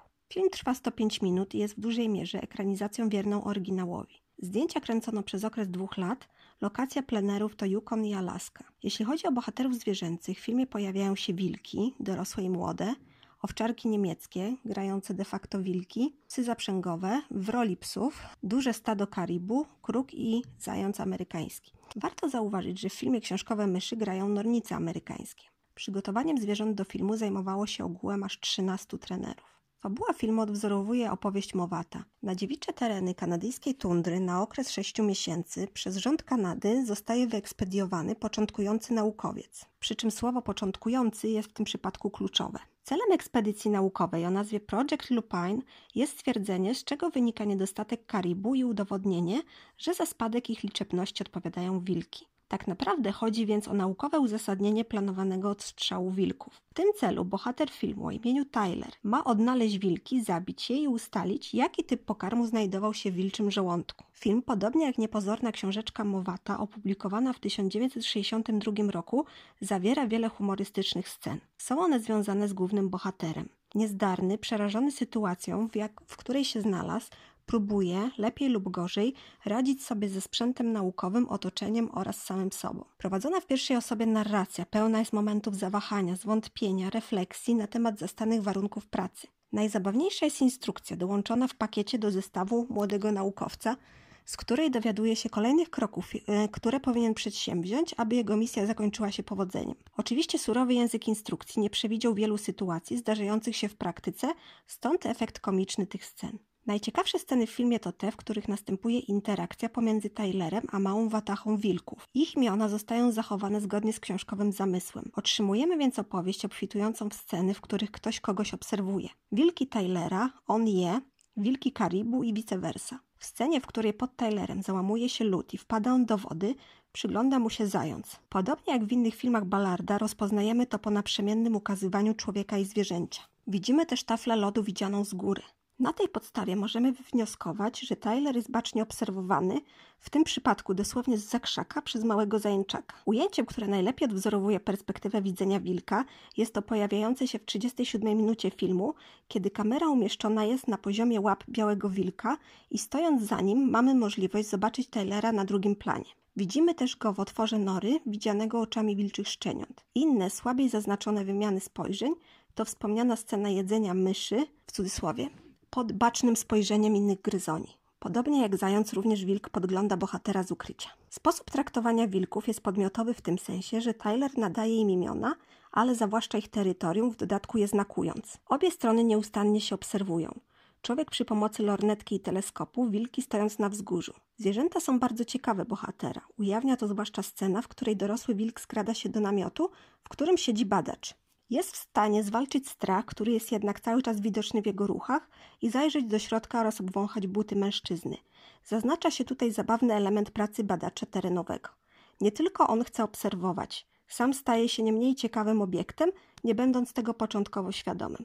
Ważną sceną i, jak wspomniałam, niepozbawioną elementu komicznego jest ta, w której Tyler zasypia na łące, w międzyczasie susząc ubranie i budzi się otoczony olbrzymim stadem karibu. Tym samym znajduje się wokół cyklonu. Szybko się okazuje, że niechcący znalazł się na trasie wilków przeganiających karibu podczas polowania. Tyler z jednej strony jest zmuszony do ucieczki, aby nie zostać stratowanym, z drugiej przeważa ciekawość i ostatecznie, biegając na pozór chaotycznie, pomaga wilkom w polowaniu. I w tym momencie pojawia się antropocentryczny punkt widzenia. Bohater w pojedynkę odpędza drapieżniki i dla celów badawczych przejmuje ich zdobycz. Jest to dziwna scena skoncentrowana na ukazaniu rzekomej dominacji człowieka nad zwierzętami. Pojawiający się w filmie myśliwi i towarzyszące im akcesoria, w cudzysłowie, strzelby, wilczy ogon powiewający przy linie samolotu, poroże, wreszcie mięso, zapewne świeżo zabitego zwierzęcia, pokazują ludzką ingerencję w dziewiczą przyrodę i stanowią niepokojący zwiastun zmian, których doświadczy również teren badany przez Tylera. Próba przeciwstawienia się naukowca w pojedynkę samolotowi, za sterami którego siedzi zaprzyjaźniony z myśliwymi Rosie, przypomina swoją groteskowością walkę Don Kiszota z wiatrakami. Tutaj z samolotem walczy się, rzucając kamienie. Co ciekawe, bohater odnosi sukces i samolot przynajmniej tym razem odlatuje, a wilki i ich szczenięta zostają obronione. W filmie pojawia się wiele typowych wilczych zachowań, większość z nich charakterystyczna jest oczywiście również dla psów. Widzimy więc przypadanie do ziemi na przednie łapy, czyli zachętę do zabawy, zabawę ze szczeniętami, ale również pomiędzy dorosłymi osobnikami, pozę poddania się oraz prośby o posiłek. Oczywiście nie może zabraknąć wycia, które słyszymy kilkukrotnie. Zarówno książka, jak i film zawierają dużo prawdziwych informacji, jeśli chodzi o wilcze życie rodzinne. Na czele grupy stoi para, a ich szczeniętami podczas nieobecności często opiekuje się dorosłe szczenie z poprzedniego miotu. Mowat był pierwszą osobą, która odczarowała mit wilka jako krwiożerczej bestii, pożerającej wszystko na swojej drodze. Podobnie jak filmowy Tyler, dostrzegł w nich nie tylko piękno, ale też wrażliwe i rodzinne istoty, które przecież tylko próbują przetrwać wraz ze swoją rodziną. Tom O'Brien w recenzji poświęconej filmowi zatytułowanej Już nigdy nie zawyje wilk recenzja, czyli Never Cry Wolf Review, zamieszczonej w Film Quarterly w 1984 roku, wolumen 37, numer 3, strony od 29 do 30, w której zawarł wiele ciekawych aspektów dotyczących technicznej strony realizacji filmu, zwrócił uwagę na dwie zmiany w scenariuszu względem książkowego oryginału. Pierwsza z nich dotyczy ramy czasowej. Reżyser zmienia kolejność spotkań Taylora z wilkami, aby ukazać, a może nawet wyolbrzymić, mizantropiczne podejście do natury człowieka. Z drugiej strony Ballard znacznie pogłębia historię biologa. O'Brien, zaglądając za kulisy powstawania filmu, opisuje głównych bohaterów i sposób pracy z nimi. Teraz cytat. Nie było łatwo sfilmować sekwencje z wilkami, ponieważ Ballard musiał polegać na oswojonych zwierzętach wychowanych w niewoli. Według Mowata, który pracował przy filmie jako konsultant, te wilki z pewnością wyglądają autentycznie, a w żadnym razie nie byłoby możliwe nakręcenie filmu z dzikimi wilkami, które uciekną od jakiejkolwiek ludzkiej obecności. Ale oswojone wilki nie były idealnym rozwiązaniem. Pomimo wielu zwierząt trenujących na miejscu, wilki miały swój czas na zabawę, szaleństwa szczeniąt lub po prostu na wycie, czego nie można było zrobić na polecenie i dlatego znacznie wydłużyło to harmonogram produkcji. Klasyczna scena w relacji Mowata polega na komicznej rywalizacji między nim a głównym samcem, czyli wilkiem alfa, w wytyczaniu terytorium w tradycyjny psi sposób. Wilczego gwiazdora, Polczaka, trzeba było zachęcać do podnoszenia nogi we właściwym czasie przez kilka tygodni, aż w końcu zrobił to 50 razy w przeciągu jednej godziny. Można powiedzieć, że Ballard wcielił w życie bejzinowski świat milczenia. Chodzi mi o tekst André Bejzina pod tytułem Świat milczenia, zamieszczony w jego książce pod tytułem Film i rzeczywistość, przełożonej przez Michałka, wydanej przez wydawnictwa artystyczne i filmowe w Warszawie w 1963 roku. O'Brien stwierdza, tutaj z pomocą operatora Hiro Narity Ballard próbował stworzyć rodzaj czystego stylu z tak dużą ilością materiału filmowego przedstawiającego śnieg, wodę, skały i niebo, że nasza uwaga jest ograniczona, skoncentrowana na elementarnych rzeczach, na surowcu życia na ziemi. Styl wizualny uzupełnia werbalny. Dzięki cienkiej powierzchni akcji, minimalnemu dialogowi, poetyckiej narracji, Ballard przeszedł długą drogę, aby stworzyć cichy film dźwiękowy. Tutaj zwracam uwagę na ten paradoks. Cichy film dźwiękowy. Efekt tej pracy jest na pewno urzekający wizualnie, zaś Ballard sprostał trudnemu zadaniu zbliżenia się do chyba swojego najlepszego filmu, Czarnego Rumaka z roku 1979.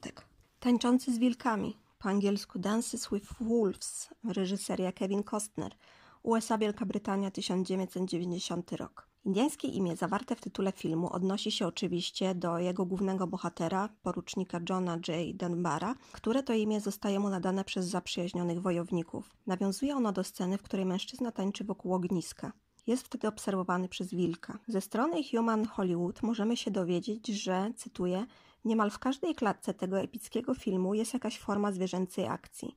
Firma produkcyjna włożyła wiele wysiłku i pieniędzy, aby stworzyć realistyczne sceny ze zwierzętami bez ich krzywdzenia. Koniec cytatu. Dunbar pisze dziennik w formie wojskowego raportu, w którym odnotowuje też spotkania z wilkiem. Zresztą wcześniej mężczyzna próbował go zabić podczas ich pierwszego spotkania. Zwierzę stało wtedy na wzgórzu i bacznie mu się przyglądało. Jednak mężczyzna zmienił zdanie. Oto fragment wspomnianego dziennika. Pewien wilk jest bardzo ciekawski, lecz się nie naprzykrza. On i Cisco to koń Dunbara, są moim jedynym towarzystwem. Przychodzi od 2 dni. Na przednich łapach ma białe skarpety.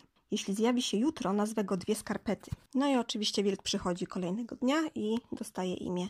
Otrzymuje imię 2 skarpety. Po jakimś czasie adnotacja w dzienniku głosi: 2 skarpety, tak jak Cisco, został moim przyjacielem. Z ręki nie zje, ale jego oczy i uszy ostrzegają mnie, gdy coś się dzieje. W filmie pojawia się wilczy punkt widzenia, na przykład w ciekawej scenie, kiedy podąża on wzrokiem zapowiewającą flagą amerykańską. W scenie, w której znajomy Dunbara mówi do wilka, żeby ten poszedł do domu, pod nieobecność porucznika ma pilnować zwierzęcia, tak naprawdę jest to wilczy trener. W Tańczącym z wilkami 2 skarpety zagrały 2 wilki o imionach Teddy i Buck. 3. wilk został zatrudniony do wycia w lesie pod koniec filmu. Jedyna rzecz, która może budzić kontrowersję, to narażenie wilka na stres w scenie, w której zostaje on rzekomo zastrzelony przez wrogów Dunbara, zresztą ma to miejsce na jego oczach. Aby zrealizować tę scenę, wilka zamknięto w zagrodzie, w której był przykuty łańcuchem. Wokół niego unosiły się kłęby dymu, jakoby pochodzące z wystrzałów, a to, że zwierzę jest spanikowane, widać na zdjęciach. Wilk został też sfilmowany w chwili, gdy próbował wstać, co stworzyło złudzenie, że został postrzelony w tylną część ciała. Wypchanego wilka użyto z kolei do przedstawienia dwóch skarpet tuż po jego śmierci.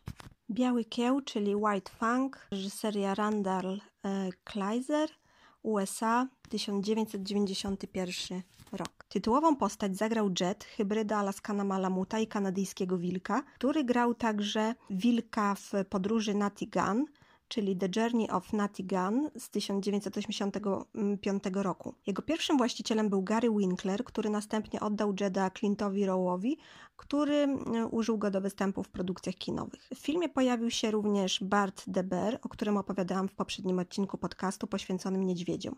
Oni, wilki, byli szkoleni przez profesjonalnych pracowników Heber City, Utah's Wasatch Rocky Mountain Wildlife. Sprawdźmy, co napisał o filmie słynny krytyk filmowy Roger Ebert. Wspaniała powieść Jacka Londona, Biały Kieł, która oczarowała mnie, gdy miałem 10 lat i ponownie 30 lat później, jest historią psa i jego podróży przez różne rodzaje siedlisk ludzkich pod różnymi panami. Wiele z tej historii można dostrzec w nowym filmie Biały Kieł, chociaż nie tak wyraźnie, ponieważ film jest historią chłopca, a nie psa. Teraz pomijam fragment. Wersja Disneya oczywiście przekształca dorosłego w nastolatka Jacka i kończy się radosnym spotkaniem człowieka i bestii po tym, jak człowiek postanawia jednak nie jechać do Kalifornii, ale posłuchać zewu dziczy.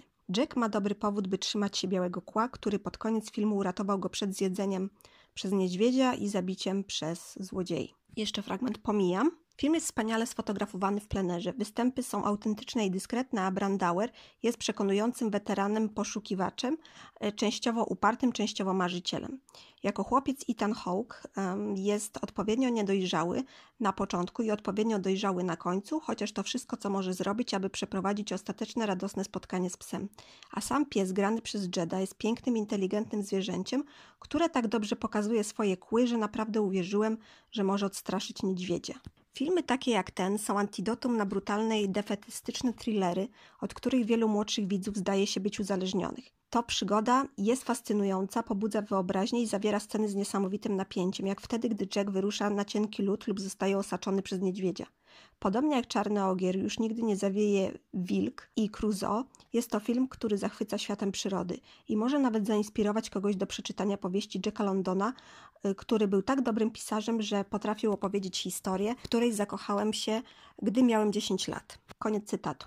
Dodam tylko, że obecność młodego Ethana Hawke'a to dodatkowy walor filmu nie tylko dla jego wielbicieli. Co zaś wiemy o samym Jedzie? Ten psi aktor żył w latach 1977-1995, a więc dożył sędziwego jak na psa wieku 18 lat. W 1982 roku zadebiutował w znanym filmie Coś w reżyserii Johna Carpentera. Postać, którą grał w filmie, była pierwszą formą, jaką przybrała zmiennokształtna obca istota, czyli to tytułowe Coś, a niektóre sceny wymagały od psa zachowania się w niepokojący i nienaturalny sposób. Występ Jeda został doceniony przez wielu fanów filmu.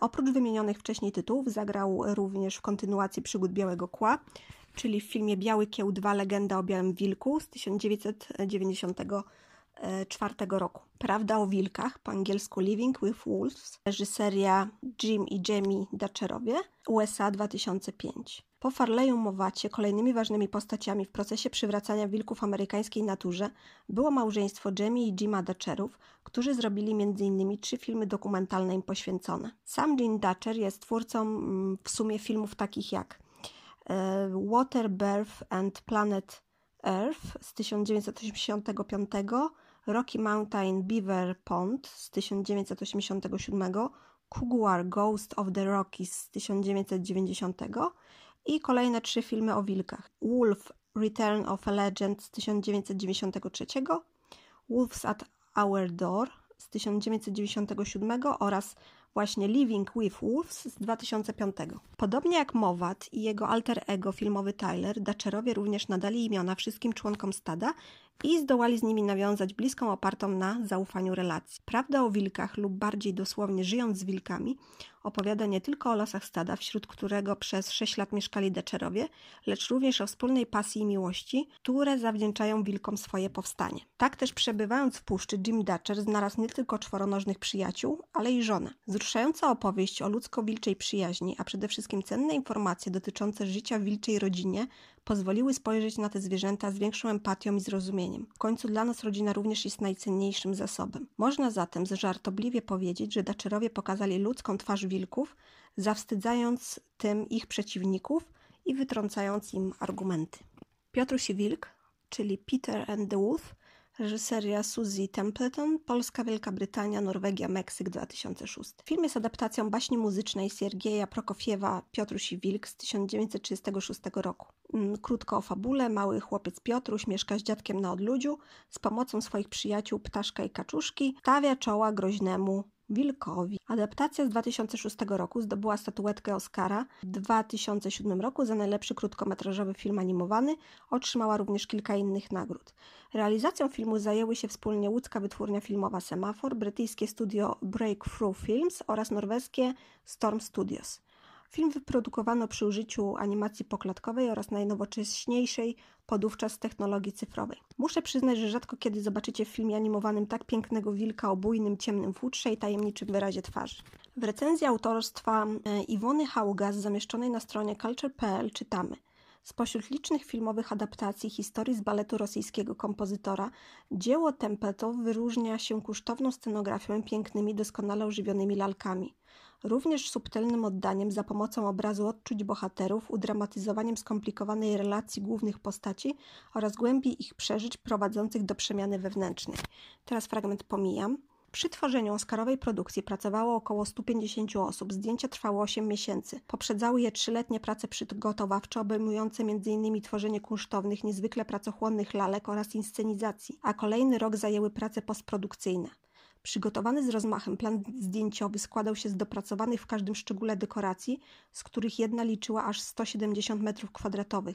Scenografowie Marek Skrobecki i Jane Morton stworzyli m.in. las liczący 1000 drzew, krzewów, traw i kamieni, wykonany z naturalnych materiałów. Zajmował obszar o długości 22 i szerokości 16 metrów. Majstersztykiem były też same lalki pomniejszone w skali 1:5 z dłońmi i twarzami z silikonu, który pozwala na uzyskanie efektu naturalnej skóry, oraz nakładanymi pojedynczo przy pomocy pensety włosami. Dla grających mimiką lalek najważniejszych postaci skonstruowano po kilka główek z różnym wyrazem twarzy. Wszystko to pozwoliło na uzyskanie niezwykle realistycznych obrazów w filmie, przypominających raczej te z filmów fabularnych niż animacji. I znowu fragment pomijam. Ujarzmiona bestia, którą w finałowej scenie chłopiec uwalnia, wraca do lasu. Dla Piotrusia jednak relacja nawiązana z wilkiem, czy też dziką częścią swojej natury, pozostanie jednym z najbardziej znaczących życiowych doświadczeń. Koniec cytatu. Savage, reżyseria Raoul Delem, Alexis Jouan, Axel Bedelot i Pauline Lemaire oraz Mariusz Dal i Ofeli Kaszyński, 2019 rok, Francja. Savage to w języku francuskim dziki lub dzikus, okrutny lub okrutnik. Jeśli pamiętacie film animowany zatytułowany The Short Story of a Fox and a Mouse, o którym opowiadałam w zeszłym roku przy okazji odcinka poświęconego filmowym lisom, nie zawiedzie Was i ta produkcja, bardzo zbliżona stylistyką, chociaż pochodzi z innej wytwórni, czyli przypominająca jako żywo fragment filmu przyrodniczego. Tutaj przyglądamy się dynamicznej pogoni stada wilków za zającem. Już pierwsze kadry wrzucają nas w rozgorączkowaną atmosferę pościgu.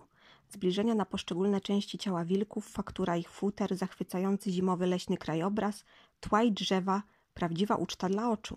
Dodatkowym walorem jest ukazanie nie tylko punktu widzenia biegnącego wilka, lecz również zająca ukrytego w norze, patrzącego na próbującego dosięgnąć drapieżniki. Moment śmierci zająca przypomina swoją dynamiką komiksowe okienka, zaś najazd kamery na zastygłe oko martwego zajęczaka jako żywo przypomina i skojarzył mi się z analogicznym zbliżeniem na oko martwej Marion Crane z Psychozy Alfreda Hitchcocka. Cisza, w której słychać tylko padający śnieg, oznajmia, że oto natura wraca do równowagi po dramacie, który przed chwilą rozegrał się na naszych oczach. Wizualny majstersztyk. Inne produkcje z udziałem wilków. Trzy małe świnki, po angielsku Three Little Pigs, reżyseria Bart Gillette, USA 1933 rok. Obecny klasyk Walta Disneya w 1934 roku zdobył Oscara w kategorii najlepszy krótkometrażowy film animowany. Historia jest znana, przypomnę zatem w dużym skrócie, że opowiada o trzech świnkach, które budują trzy domy ze słomy, drewna i cegieł. Wilk kolejno próbuje je zjeść, w końcu schronienie zgodnie z przewidywaniami daje im tylko dom murowany. Pinto Colwick, który był głównym scenarzystą projektu, a także udzielił głosu praktycznej śwince, wymyślił wers „Kto się boi wielkiego złego wilka”. Autor tekstów Frank Churchill napisał przebój w około 5 minut. Oryginalny tekst brzmiał „Kto się boi wielkiego złego wilka, z wielkiego złego wilka, wielkiego złego wilka, kto się boi wielkiego złego wilka”. Wszystkim w Disney Studio podobała się piosenka, ale zgodzili się, że ostatni tekst jakoś się nie rymuje.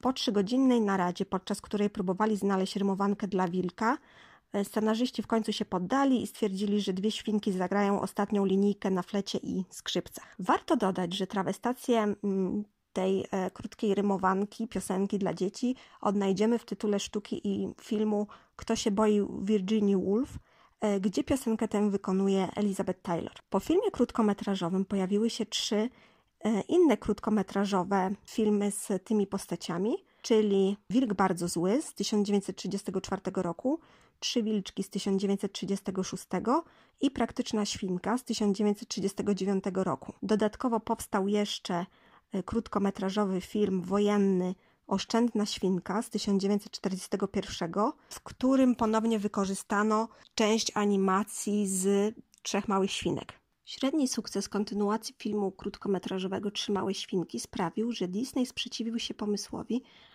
zrobienia sequeli i nalegał, aby wszystkie pełnometrażowe filmy animowane musiały być oryginalnymi historiami. Jego slogan brzmiał „Nie możesz prześcignąć świń świniami” w odniesieniu do tych zapewne 3 małych świnek. O filmie „Trzy małe świnki” mówiłam więcej, goszcząc w jednym z odcinków podcastu Spoiler Master, podcast do słuchania po seansie. Mam tu na myśli odcinek poświęcony filmowi Gunda, więc jeżeli chcielibyście więcej na ten temat posłuchać, to odsyłam Was do tego odcinka.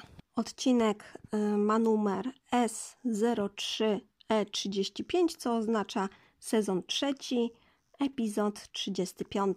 3 spośród wymienionych przed chwilą przeze mnie filmów, czyli „Trzy małe świnki”, „Wilka bardzo złego” oraz „Trzy wilczki”, znajdziecie w pięknie odrestaurowanych wersjach na platformie Disney+. „Wilk”, czyli „Wolf”, reżyseria Mike Nichols, USA 1994 rok. W tym filmie z pamiętną rolą Jacka Nicholsona wilk staje się katalizatorem wydarzeń, które następują po jego spotkaniu z bohaterem Willem Randallem, która to scena otwiera film. Will Randall to jest właśnie postać odtwarzana przez Nicholsona. A oto garść zakulisowych wilczych ciekawostek.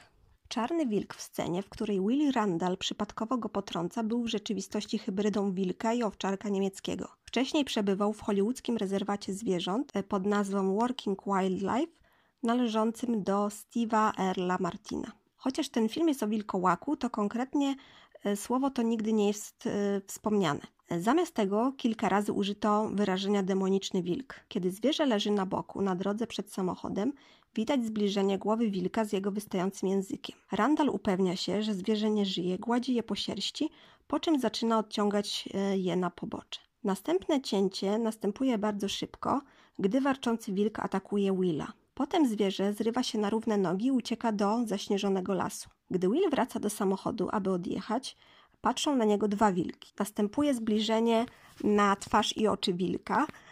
W tej scenie wykorzystano prawdziwe i mechaniczne wilki. Wilk został ustawiony przez swojego trenera, aby stanął na znaku i spojrzał na jednego z trenerów. Przejechano oczywiście sztucznego wilka. Wilk leżący na drodze to już prawdziwy wilk, który został wyszkolony, by położyć się.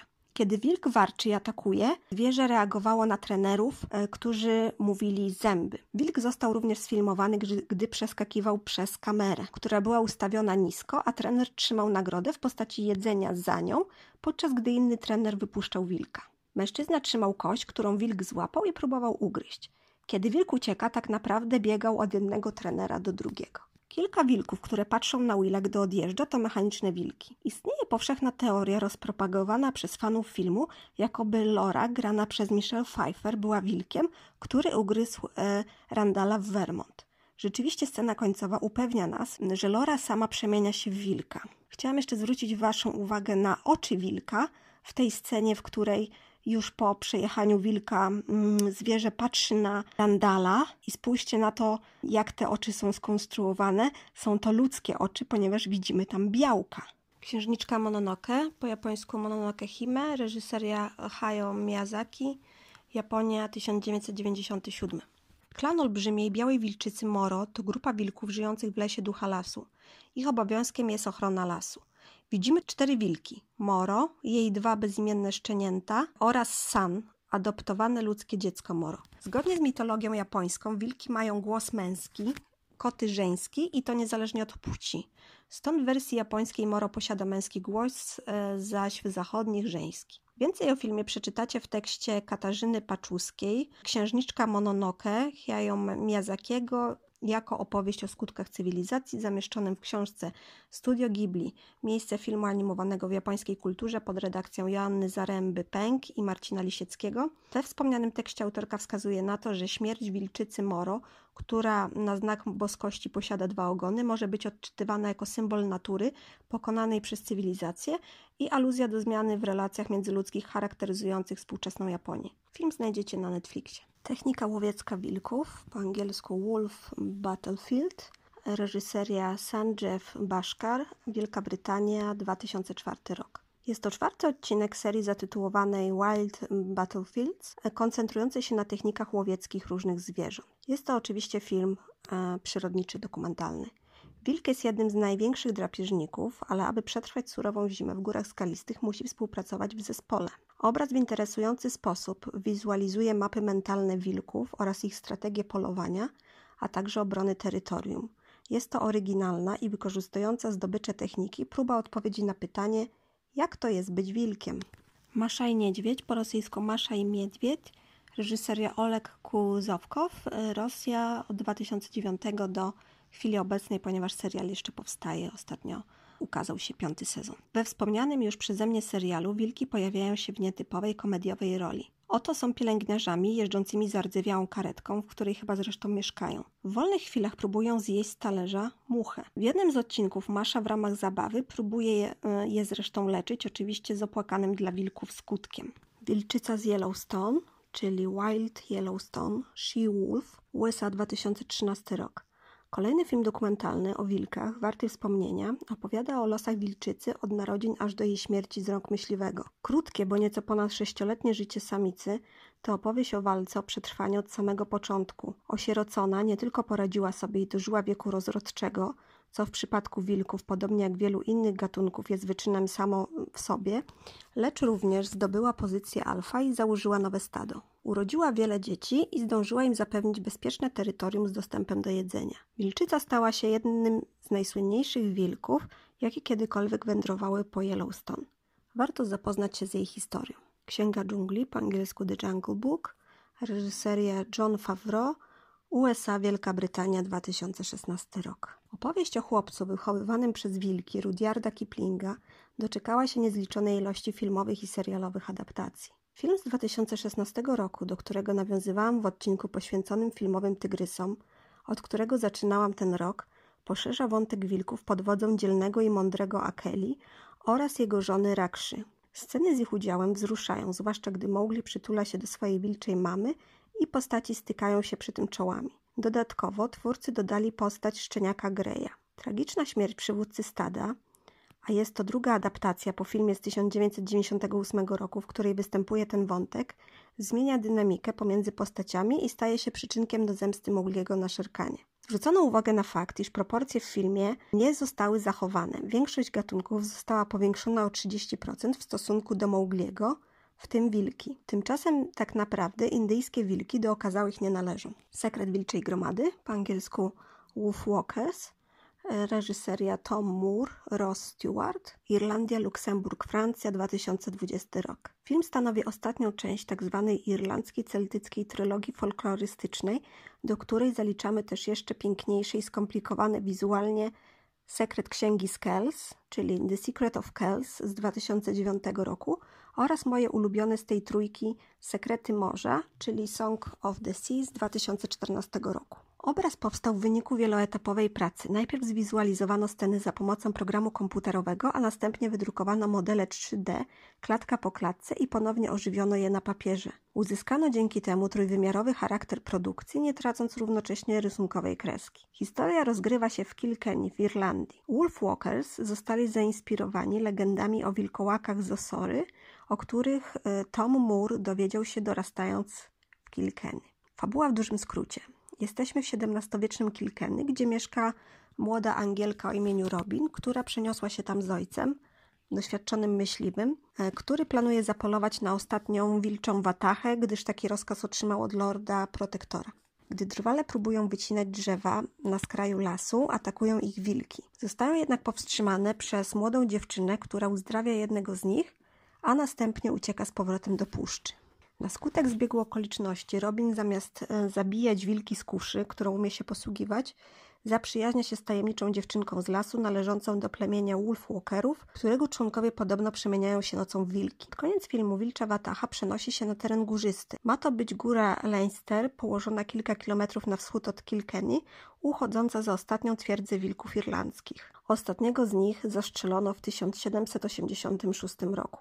Film powstał jako metafora kolonializmu i ucisku Irlandczyków przez Anglików. Jak wyglądają tutaj wilki? Mają wyjątkowo wydłużone opływowe kształty, niejednokrotnie też zostają wpisane w ornamentykę charakterystyczną dla całej trylogii, która wyróżnia się drobiazgowością i skomplikowaniem kadru, przydającej jej ludowego i zarazem baśniowego charakteru. Alone, A Wolf's Winter, reżyseria Rebecca Bell, Gaël Bordeaux, Victor Dumour, Damien Grelletti, Carla Humbert, Bernice Lefebvre, Clara Maleville, Marine Wilko, Francja 2020. W tej animacji z kolei wygląd wilków może nie powala na tle innych produkcji, jednak dobrze ilustruje siłę więzi łączących wilczą rodzinę. Oto jeden z wilków, można się domyślić, że potomek pary z poprzedniego roku, zostaje niesłusznie oskarżony o zabicie tegorocznego młodego i wypędzony ze stada. Błąkając się samotnie, natrafia na siedzibę kłusownika i odkrywa, kto stoi za morderstwem. Wilk ma zatem szansę wkupić się ponownie w łaski rodziny, co też czyni. Wilcze stado jest znów w komplecie. Of Wolves and Men, reżyseria Dominic Higgins i Ian Higgins, Wielka Brytania 2020. Film jest wariacją na temat tego, jak mogło dojść do udomowienia psa. Akcja tej krótkometrażowej animacji toczy się 40 000 lat temu. Obserwujemy walkę o przetrwanie różnych gatunków, w tym dwóch drapieżców, człowieka i wilka, którzy, jak ładnie ukazuje to jedno z ujęć, idą równolegle przed siebie. Jeszcze nie razem, ale wkrótce ma to nastąpić. Krótka animacja łączy ze sobą różne techniki. Mnie szczególnie przypadły do gustu sceny, w których pojawia się zbliżenie na twarz, a szczególnie oczy wilków. Odnosimy wrażenie, że patrzymy na prawdziwe zwierzęta. I rzeczywiście w filmie wykorzystano sporo materiałów filmowych i zdjęć. Pies zostaje tu nazwany cudem ewolucji, a końcowe sceny filmu ukazują jego wszechstronne relacje z człowiekiem po dzień dzisiejszy. Wilczek, po francusku Lupin, reżyseria Hélène Ducroix, Francja 2020 rok. Jest to 11-minutowy film animowany. Obserwujemy tytułowego bohatera, który jak to ciekawski maluch opuszcza bezpieczną norę. Niestety trafia do ogrodu myśliwego. Na szczęście może liczyć na jego dzieci, które zrobią wszystko, by ocalić wilczka. Jeśli znacie film, który jest pierwszym długometrażowym filmem animowanym w historii, wyświetlanym w kinach, a mam na myśli oczywiście Przygody księcia Ahmeda z 1926 roku, to łatwo rozpoznacie tutaj inspirację tym filmem. I tu bowiem mamy do czynienia z wielowarstwowymi wycinankami i tak też skonstruowane są postaci. Ciekawym zabiegiem jest również ukazanie punktu widzenia biegnącego wilczka. Film kończy się podwójnym happy endem. Zwierzę wraca do swojej rodziny, a ojciec małych bohaterów doznaje cudownego nawrócenia i zamienia strzelbę na aparat fotograficzny. Vicky i jej sekret, po francusku Mister, reżyseria Denis Imbert, Francja 2021. W ostatnich latach odnotowujemy wysyp filmów dla dzieci i młodzieży, których bohaterami są wilki. I tak mamy na przykład produkcje takie jak norweskie Wilcze Lato z 2003 roku, szwedzka Misa i Wilki z 2003, czy Wilk, Lew i ja z 2021. Jednak w mojej ocenie najlepszy z nich jest właśnie film pod tytułem Wiki jej sekret. Co o tym zadecydowało?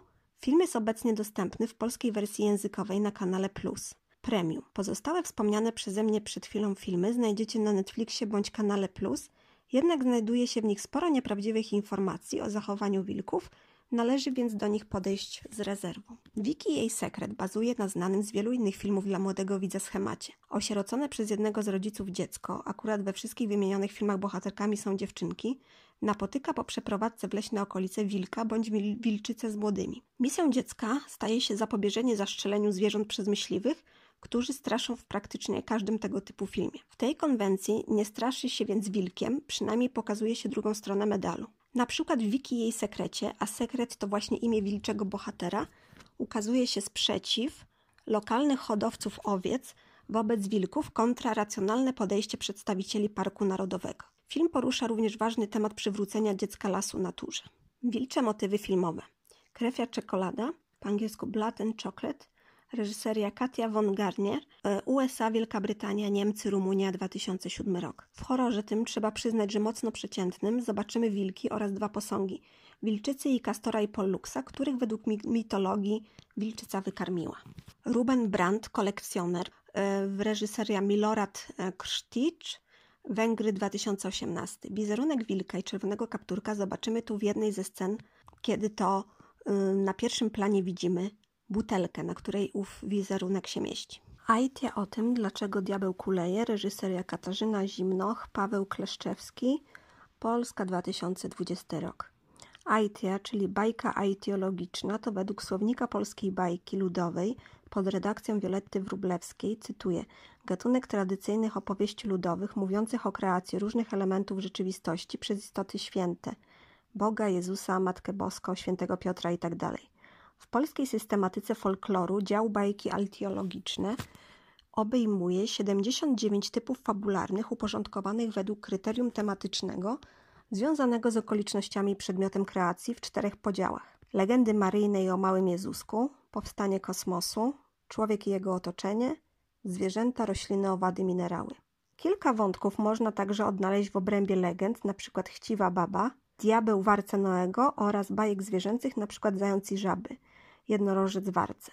Bajki aitiologiczne zapisane w XIX i na początku XX wieku na terenie Polski, we współczesnych jej granicach, to grupa około 300 krótkich, nieskomplikowanych i stosunkowo jednorodnych pod względem poetyki przekazów. Powieści te cieszyły się zaufaniem chłopskich odbiorców co do autentyczności przedstawianych wypadków. Pomijając kilka wątków związanych z kosmogonią dualistyczną, nie mówią one o powstaniu Ziemi jako pewnej przestrzeni, w której może rozwijać się ludzka ekumena, ale o jej urządzaniu, nadawaniu ostatecznego kształtu istniejącemu już stworzeniu, bowiem świat powstał przed zdarzeniami, o jakich traktują omawiane bajki. W dziele tym zasadniczą rolę odegrał Chrystus, a nie Bóg Ojciec. Jezus to postać najczęściej pojawiająca się w tej grupie narracji, z których większość zaczyna się od stwierdzenia, że coś wydarzyło się dawno temu, kiedy Syn Boży chodził jeszcze po ziemskich drogach. Fabułę niemal wszystkich bajek aitiologicznych opisują dwa schematy: winy i kary lub prośby i spełnienia.